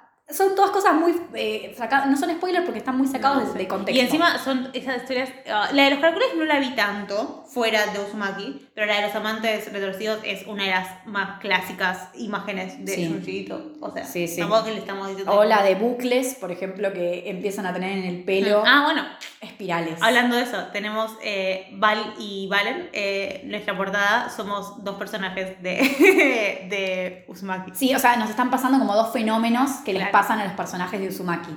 Valen con, bueno, son escenas muy, muy icónicas, creo que la del ojo más.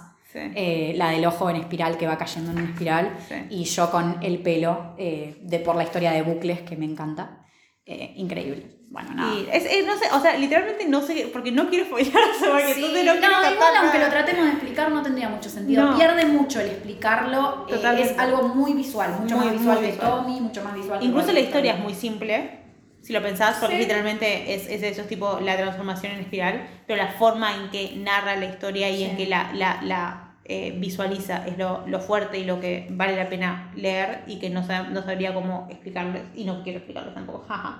Yuyito. ¿qué pasa por tu cabeza? Pero te Totalmente, totalmente. Eh, sí. Eh, eh, fue muy famoso en eh, Japón, incluso antes de, antes de terminar, de- o sea, porque como era una era serial, eh, lo subía Por semana, semana, creo, o por mes. Eh, antes de terminarlo ya se había hecho la adaptación de esta película de la Global. Eh, O fue un cachito después, pero ya se estaba grabando, sí. sí, Ah, sí, eh, en 2000. ya, sí, sí, antes de, ya, ya se había como comprado la, la historia, digo. Eh, y por eso es tan difícil, tipo, intentar eh, llevar a la pantalla algo así, porque es como, ese- son ese tipo de cosas que son muy específicas de un género, bueno, de un formato.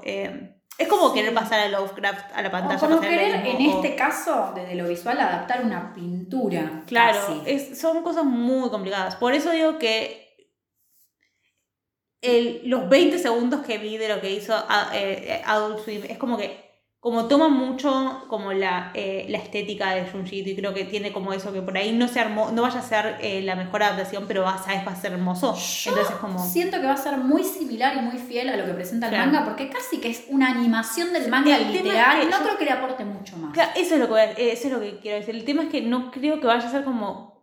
O sea, no creo que vaya a tener el valor que tiene el manga de esto de pasar la No. página. Entonces yo creo que se va a perder en eso. Va a ser hermoso estéticamente y todo. Y va, va, yo siento que se va a adaptar muy bien. Pero siento que eh, la, esa, ese poder que tiene el poder pasar de página y ver ese tipo de cosas no lo va a poder conseguir. Le Entonces, podemos sumar o valorar el tema de la música, que ya la, la- la única cosa que se ha dado como adelanto se escucha muy viola, pero bueno. Nada, eso. Esperamos. eh, Lo amo. Cada- a cada Valentina, tanto Valentina en este mismo momento está abrazando Uzumaki, literalmente. Es Cada tanto lo abro y es como, ay, me había olvidado de lo hermoso que sos. Es como, o sea, no te olvidas porque sabes que es hermoso, pero tipo, cuando lo abrís y lo, lo, lo mirás, como tu cerebro no puede Sí. armar algo tan hermoso como ver estos Eh, dibujos. y por eso mismo, gente, no tengo contrato de librería, ojalá. Ojalá. Pero recomiendo que si Para pueden comprarlo, hay libros eh, que van al Ateneo y les salen 5 mil pesos, Sí. o sea, y tienen dos páginas y Uzumaki la verdad que por eso no está, no está caro, no va a pasar los 2 mil pesos, estoy casi segura, mil y pico debe estar. Ah, sabía, lo- la compras un montón igual, ¿no? Eh, antes era otra cosa. No Pero- creo que esté- ¿Vos decís que esté mil y pico? Sí, sí, sí, sí. Sé que, que arriba de mil debe estar, pero... No, por eso, yo creo que está arriba. Sí, pero no creo que debe pasar los 2 Igual, pesos. igual vale la pena, no me jodan, o sea. Si pueden y quieren, primero pueden obviamente, no sé, leer el manga por, por internet un poco, aunque sea para ver si les interesa. Pero si no, yo lo compré sin saber nada, o sea, había leído nada más la primera historia, porque Claro. la conocía, y me lo compré y para mí es una experiencia hermosa. No, yo que lo leí Eh, primero en Coso te puedo decir que. Preferís, obviamente. sí, prefiero- sí. o sea, si hubiese leído un- esto sin saber nada, tipo, si hubiese comprado el manga y lo hubiese leído sin saber nada, hubiese sido feliz, la persona feliz del mundo. Sí, sí. Eh, Súper recomendable por si están buscando, literalmente hay gente que agarra, yo hago eso, yo cuando me aburro y no sé qué, qué manga comprar, porque me re gustan los mangas, me pongo a investigar para empezar una nueva colección. Así que si tenés muchos mangas y no compraste nada de Junjito y tenés ganas de darle una oportunidad, compra Uzumaki. Sí, yo creo que vos Eh, y Brea, pagame, dale, Brea, llamame, Dale. decime, eh, auspicia el podcast, loco. Eh, No, pero, sí, es, es, es, es hermoso. Sacando el che boludo, pero bueno, eso... Claro, no, no, no, no hablemos de las traducciones, ah, de los doblajes. Eh, pero no, sí, es, es muy lindo y vale la pena y por favor leanlo y amo a Junjito y no me encanta el resumen del podcast. Sí, sí, ¿Cuántas sí. Y también eso? quería decir que Junjito, cuando le preguntaron en una entrevista quién le parecía que hacía el mejor or- terror actualmente, eh, ¿Qué dijo? hablando tipo de cine, creo que, o sea, sí, Guillermo del Toro, bla, bla, ya entendimos que se aman y quieren enganchar, oh, nada nuevo.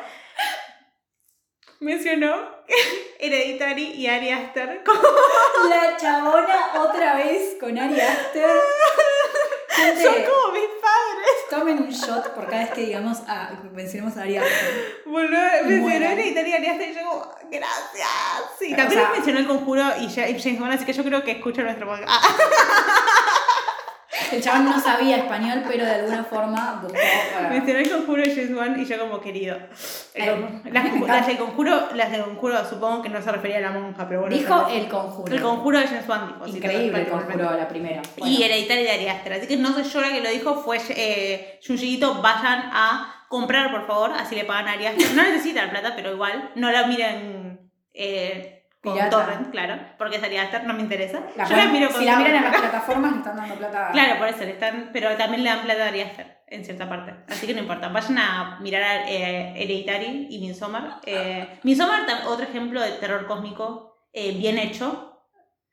Sí, boludo, porque es medio. Me es- quedo, me quedo sin entender. Terror cósmico, no, terror, eh, eh, perdón, eh, estético, como de ah, como, está bien, eh, sí, porque perdón, no, cósmico tiene nada. Eh, tipo como esta idea de como eh, jugar con la estética para, para generar miedo. Sí, sí. Jugar con esto de la belleza, como de lo lo bello con puede convertirse en algo grotesco. Sí, re. Eh, Ari Aster, también en Midsommar particularmente, eh, lo hace Re. completamente. Y es, es- también es muy difícil llegar a la- pantalla de eso y yo creo que Ari Aster lo hace muy bien, así que... eh, Aplauso, aplauso. Un aplauso, solo.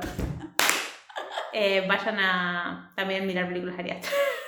Siempre lo mencionaba, él me tendría que pagar. No, ya vamos a estar haciendo un podcast sobre mesas y ella, ¿saben a quién les gustan las mesas? A Ari Aster. Déjenme en paz, soy. Bueno, eh, hicimos creo que un buen recorrido eh, de Sí. 8000 horas. Nosotros nunca, nunca podemos hacer un podcast de una hora y media, ¿no? No, Bueno, no. literalmente, literalmente Ah, armamos, dos horas, llegamos a dos horas. podcasts pensando que van a durar una hora y media, cosa que puedan durar las tres horas que siempre van a durar. Sí. Imagínate si nos armáramos pensando en que van a durar tres horas. No, no, no, por eso. Bueno, eh, dos horas, vamos dos horas literal. Sí. Así que tenemos 15, 20 minutos más para hablar un poco de sus historias cortas.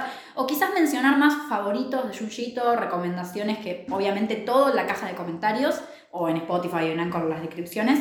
Pero eh, este creo que es un recorrido más por sus obras más importantes, como ya dijimos. eh, tratando de no hacer spoilers, pero sí mencionando algunas cosas. Eh, Pero bueno, es todo tan fuera de contexto que si no conoces, eh, te va a interesar igual y no te Sí. va a arruinar como esa, esa experiencia de leerlo. Y si lo conoces y te gusta, repasar un poco eh, cosas que ya han leído. eh, y nada, también compartir opiniones, porque puede ser que nosotros digamos, Sumaki está buenísimo, alguien me diga es una porquería, está bien, es súper respetable, hay que ver qué onda, qué, qué piensa cada, cada uno con eso. Eh, pero dicho todo esto, creo que podemos como pudimos sintetizar un poco su estilo y explicar y justificar un poco por qué nos gusta tanto y por qué nos parece que es eh, un autor y muy artis- un artista muy valioso. Eh, y que está buenísimo que esté teniendo el reconocimiento que tiene, sobre todo estos últimos años, eh, de forma más universal y no tanto como algo que se queda nada más en Japón, ¿no? Si bien hay muchos artistas de manga terror que no se editan mucho y que son muy buenos, sobre todo artistas más tirando ya al eroguro como tal, como bueno, yo siempre destaco a Shintaro Kago y como nadie se anima a traer sus ediciones en español, o sea, en España sí lo hacen, pero acá no, recién dentro de poqui- hace poquito empezaron y como bueno, aunque sea con Junjito lo hacen. Eh, sigo pensando que no hay que quedarse nada más en eso que hay otro tipo de terror y de cosas que tienen que ver con eso que hay que apostar más por eso y darle más como visibilidad, pero está bueno que con Junjito lo hagan al menos. Sí. Por favor, recomiéndenme autores de manga que sean tan hermosos visualmente como Yujito igual. Sí, aunque no sean de terror. Claro. Bueno, yo te recomiendo a Asano y Nio. Dibuja como nadie, o sea, como Junji, pero nada Claro. que ver el estilo, pero El tema es que yo, yo no, no, no, eh, no leo mucho manga porque me apaja. Eh, Entonces como cuando es algo así hermoso y es como que no, o sea, es visualmente tan atractivo como que me, me llama un poco más, entonces como que nada. Te, Cuando- te incentiva más a leer. Sí. manga, sí, puede ser. Cuando, cuando no solo son como nada más es la historia y, la histori- y los, los dibujos tampoco son una gran cosa, es como, ah, me duermo. Sí, a mí, si los dibujos son feos, en mi opinión, re mala, ¿no? No, Pero- ni siquiera feos, pero como que me tipo aburrido, o sea, como... Sí, si los dibujos no me gustan, me cuesta Claro, mucho leer sí. un manga. En Fairlight de Miroti. No, la es que pasa un montón, tipo, a veces quiero como, quiero leer mangas de animes que me gustan mucho y es como, eh, no, o sea, ah. Sí, por ahí preferís ver el anime. Yo siempre prefiero leer más manga que ver anime, pero bueno, Sí. es como cada uno. Eh, bueno, ahora sí, hablando un poquito ya para ir cerrando. eh, ¿Recomendaciones? ¿Algún manga? ¿Alguna historia corta, sobre todo, que quieras como recomendar? Yo tengo ahí un par anotadas, como para ir tirando. Tengo que contarlas o nada más les recomiendo, tipo... Podés contar nada más muy básicamente de qué, de qué trata, pero sí, obviamente sin spoilear. Em, primero decir que muchas historias cortas de Junjito en realidad son Tommy, pero como que se, se las cuenta como una historia aparte. Por ejemplo, la de Mansion es de por sí una historia que se la conoce mucho por su cuenta. Eh, Orphan Girl está muy buena, eh, también es de Tommy. eh, y es una de las más fuertes porque es como. Literalmente es como Tommy en una de sus, de sus versiones más como más. eh, que parecieran más débiles y termina siendo re fuerte. Painter también está muy buena. Painter está muy buena. Eh, eh, igual es Tommy. La chavana. Algo que no sea Tommy. Porque, algo a que ver, no sea Tommy, Estas historias están serializadas. Si ustedes compran el manga de Tommy como tal, seguro lo encuentran todo junto. Claro. Pero si no, lo encuentran en recopilaciones de historias. Eh, me gusta, bueno, ya la mencioné, pero para hablar un, poco más, es La Girl. Me parece que como una nueva fan de los caracoles, tengo que decir que La Girl es muy buena. Eh, más que nada cuando en esa parte en la que la, la meten en la bañera con sal y, y sale nada más la cabeza. No hagas spoiler, el spoiler. Pero no sabes qué pasa. No, no, bien, no tenemos ni idea. Eh, nada más que es re fuerte esa escena, es como que literalmente la meten en una puta bañera con sal, es muy buena, es genial, me encanta. Y también eh, me gusta mucho, es que por eso no puedo contar, no puedo decir que- de qué se trata, nada más voy a decir nombres, porque si digo que se trata voy a spoilerlas, ¿ok? Dale. Gracias. Eh, Thing That Drifted Ashore, ashore La eh, cosa que arribó en no sé dónde. en las orillas. No sé, no puedo Eh, hablar en inglés. Y mm, también está muy buena la de, de Hanging Balloon. Amo, me encanta. El, La de los globos. El globo Los globos. Que cuelga. globos Eh, colgantes lo tengo acá. Y mm, obviamente, bueno, la de. No sé cómo se. En español, ¿cómo es la de los gatos en español? Ah, el diario gatuno El de diario gatuno. Junjito. Es, eso, eso sí puedo contar de qué se trata porque es más largo, gracias. Eh, es Yuyito siendo, literalmente, como ya les dije, es un puto padre. Eh, tiene, estaba, tiene un gato que lo quiere mucho y que le gusta mucho que lo acaricie y tiene otro gato que es medio hijo de puta y que nada más lo quiere para comer. y a, a la, a la esposa de él la aman los dos. Entonces es como que cuando, cuando tienen los gatos es como que es medio una autobiografía, obviamente, De en- comedia, en, lo más, en lo más chunchitesco posible, que se vuelve cualquier cosa. Pero digo, es como una autobiografía de cómo los gatos lo odian y tipo le hacen la vida imposible y a la esposa la aman y lo único que quiere es que los gatos lo quieran y es hermoso y es y lo más tipo si tenés gatos es como lo, es lo mejor del mundo y si no tenés gatos también porque los gatos son lo mejor del mundo Eh, es como el lo mejor de dos mundos Junjito y los gatos ¿ok? y es buenísimo así que eh, también es medio comedia porque también tiene mucho de comedia como Junjito Es re tranqui ese manga, ¿no? No es Sí. perturbador. Es más Eh, para... es hermoso y es, es gracioso y me encanta Y tierno, es muy tierno. sí Bien, ¿tenés algo más o paso Em, mis recomendaciones? el Frankenstein está bastante bueno la el ¿Sabes que Frankenstein Frankenstein no de de Junjito más que nada o sea Es la adaptación a, tienes a que lo, a lo verlo, visual. ¿no? claro visualmente Eh, no, no, atractivo. Y después, eh, también decir que, antes de que te tocara a vos, eh, decir que el anime ese de Junjito Collection. Junjito Collection, si mirás, si ya leíste Junjito, vas a decir esto es una mierda. Pero si lo mirás, eh, objetivamente hablando, por fuera Junjito, es bastante interesante. Mm. Algunos capítulos son bastante interesantes. Si bien no queremos mucho a, a este pibito, ¿cómo se llama? El. Eh, Soichi. Suichi. Eh, sí, Eh, eh, ese capítulo está bastante bueno. sí, paréntesis. po- eh, po- ay, Dios, no sé hablar. Opinión impopular, supongo, pero creo que Soichi es el personaje de, de los personajes que ha hecho Junjito Sí. que menos me gusta. Bueno, No me pero gustan el, el, la, la maldición egoísta de Suichi, se- eh, Suichi's Selfish Cars es bastante interesante. Sí, sí, es interesante. Y bueno, cuando, o sea, como las historias ya me parecen interesantes cuando ya anime, si bien no es Junjito, o sea, nada más que Ali se mantiene la historia.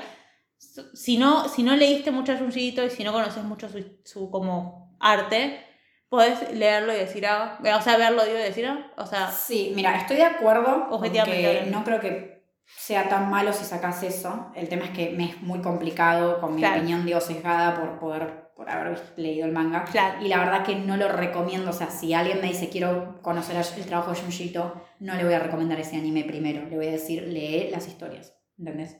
O, mm, obvio. Nunca te diría que, que, lea- que mires una adaptación antes que leer el original, pero digo, o sea. Pero no lo recomendaría ni antes ni después del tema. no sé, digo, o sea, es, son, es cortito y no es. Está literalmente en YouTube. eh, o sea, está bien. está bueno, qué sé yo. Eh. Para pasar rato. La animación es fea. Ah. Bueno, no sé, no me gusta, pero pasa que no, bueno, es muy difícil, es muy difícil llegarle al nivel de dibujo Claro. Bien. Eh, yo quiero destacar entre las mejores historias, en mi opinión, eh, hablando de historias cortas, el enigma de la falla de Amigara, que es tipo.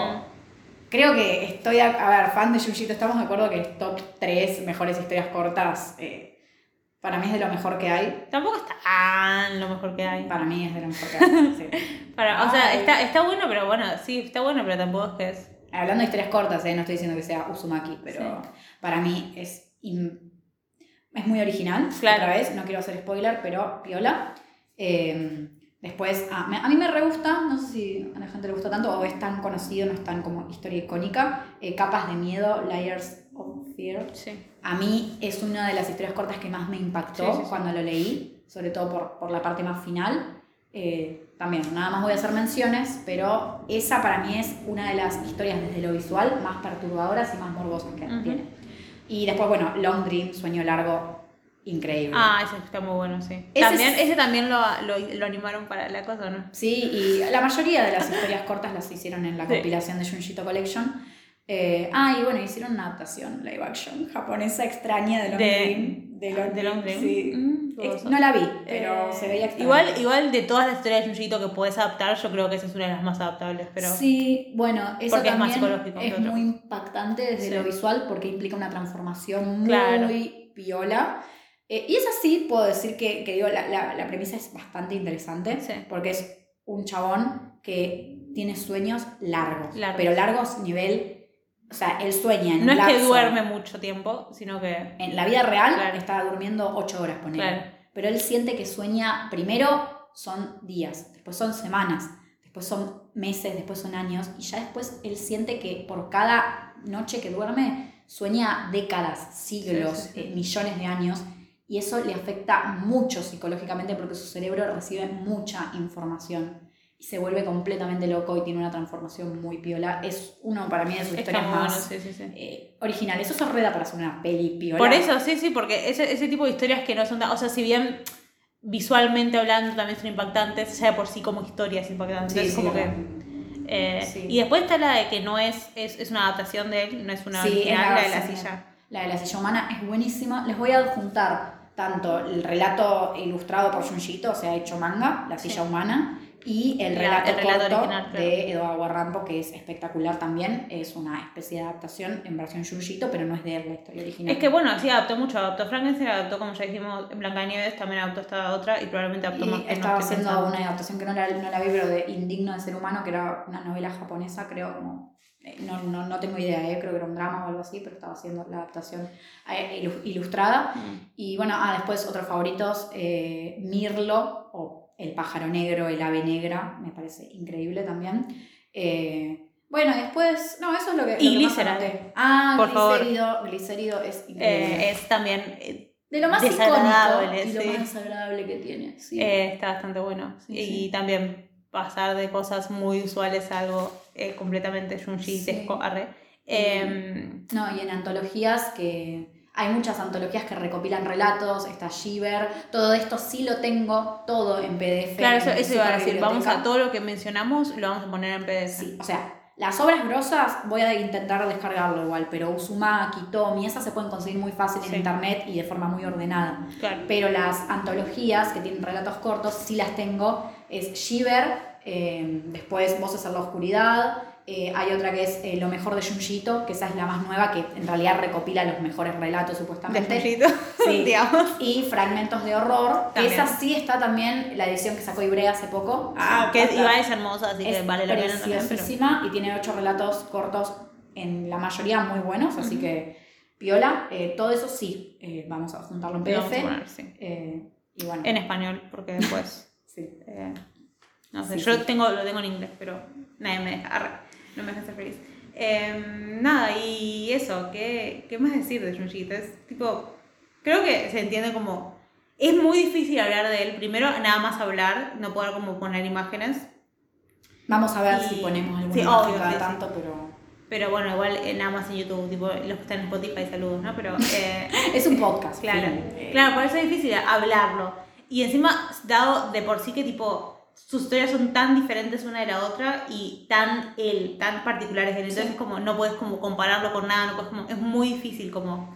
Es, es esta idea de terror cósmico como literalmente, o sea, es la cosa indefinible y es, es sí, eso. y en, no, y en no todo es horror cósmico, pero cuando. bueno, pero, como la definición de esta idea de como eh, algo mm, abstracto en su Sí, mayor nivel. Y lo que tiene bueno es que tiene mucha variedad, entonces creo que nunca llegas a aburrirte. Si bien es verdad que en historias cortas hay algunas que son mucho más mediocres que otras y que pasan más desapercibidos o que no tienen un muy buen desarrollo. Yo tengo historias que he leído que la verdad que me he olvidado completamente que existen, así como el libro de Stephen King, que también ha escrito 8000 y algunos son como más me que otros, pero eso no quiere decir que, hablando en general, él como autor y como la mayoría de sus obras, yo creo que la mayoría son destacables. Sí. Y, y igual, si no te gusta uno, si no te gusta Uzumaki, léete Tommy. Si no te gusta Claro. Tommy, léete Shio. Si no, léete historias cortas. Hay un montón Y de Remina. variedad. Y Remina. Y Black Paradox, que Y Black también Paradox no no recomendé Black Paradox, pero es uno de mis favoritos. Eh, sí. Eh, sí, es tipo, no es por eso, es como, y sigue y sigue y sigue sacando cosas y sigue siendo como todo interesante por eso. O sea, no todo por ahí va a ser de tu agrado, pero algo vas a encontrar. Si te gusta el terror y si te gusta este tipo de. ¿Te gustan los mangas? ¿Te gusta el terror? Probablemente algo de él encuentres que te Sí, vaya a gustar. no puede ser que difícil no nada te te guste. nada. Eh, excepto que, no sé, te quieras negar a, a algo que le gusta a la gente, al resto del mundo. Ah, como que ser único Soy único y diferente. soy Shanhead. Eh, Eh, es como, sí, pero bueno, o sea, es.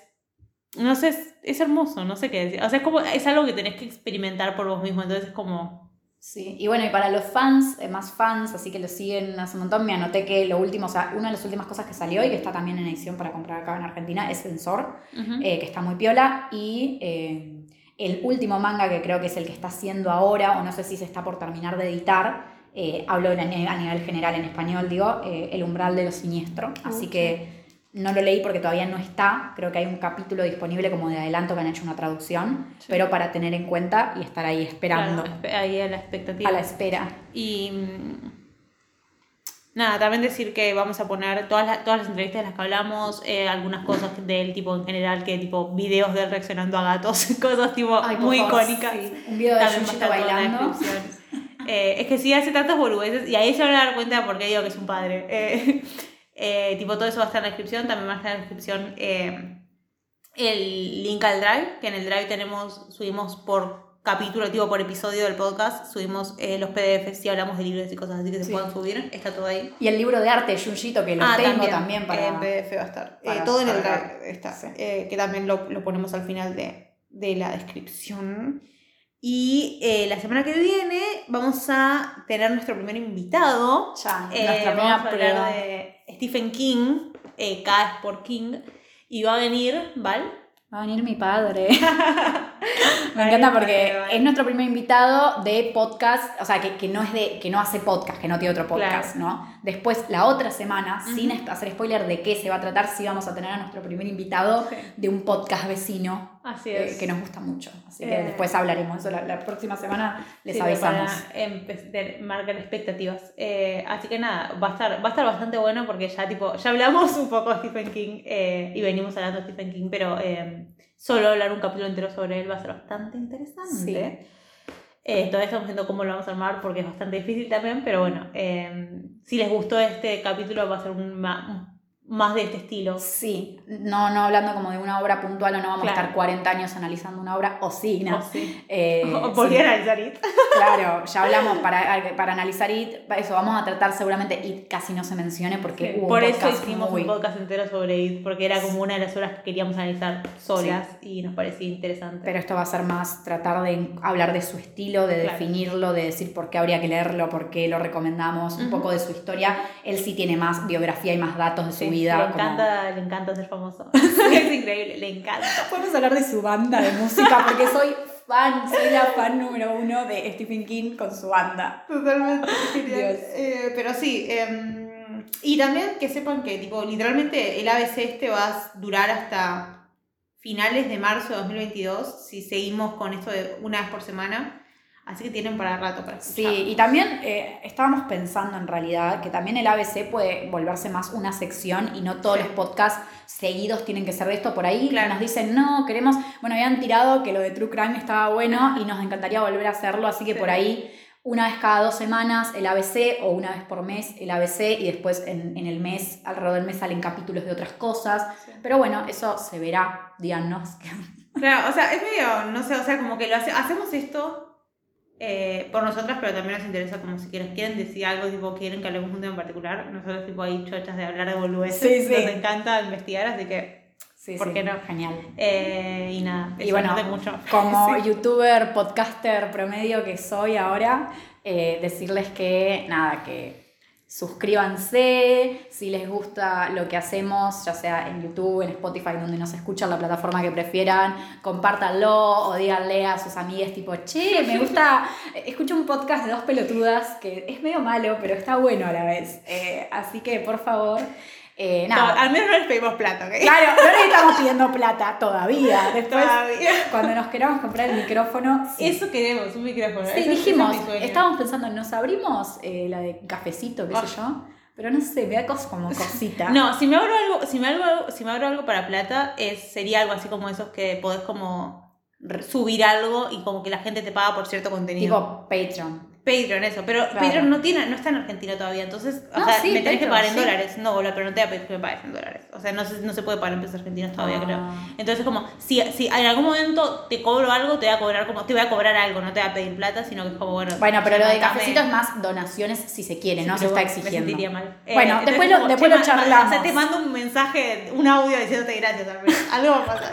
Bueno, después lo charlamos, pero eh, igual decir que eso, eh, lo que más nos sirve es que se comparta, que se Sí, difunda, que se come un comentario, eh, todo, estar en comunicación, en contacto, o sea, nosotros nos Háblenos por. Instagram, que somos redes y respondemos a todo. Y bueno, eh, además agradecerles obviamente siempre a todos por escuchar, a los que siguen acá después de las dos horas y tanto de charla, eh, gracias, a los que no también, aunque no estén escuchando. Y bueno, eh, nos vemos la semana que viene con la K por King, por el rey del terror. Stephen Eh, el rey del terror, sí. eh, Bueno, ponele, occidental, porque el oriental ya lo hablamos hoy. Claro, hicimos parte 1, Rey del Terror Oriental, parte Sí, 2, Occidental, totalmente. de nuestra opinión, obviamente, No, pero... Y que nuestra opinión es claramente la objetiva, así que tenemos razón. Eh, bueno, nada, gracias por escucharnos y perdón por ser tan densas. Eh, nos vemos la semana que viene. Adiós. Bye. Me gusta que mi bye ya es costumbre. Soy Sí, como. Alaska. Es el, el, el high de Alaska. Sí, sí, sí.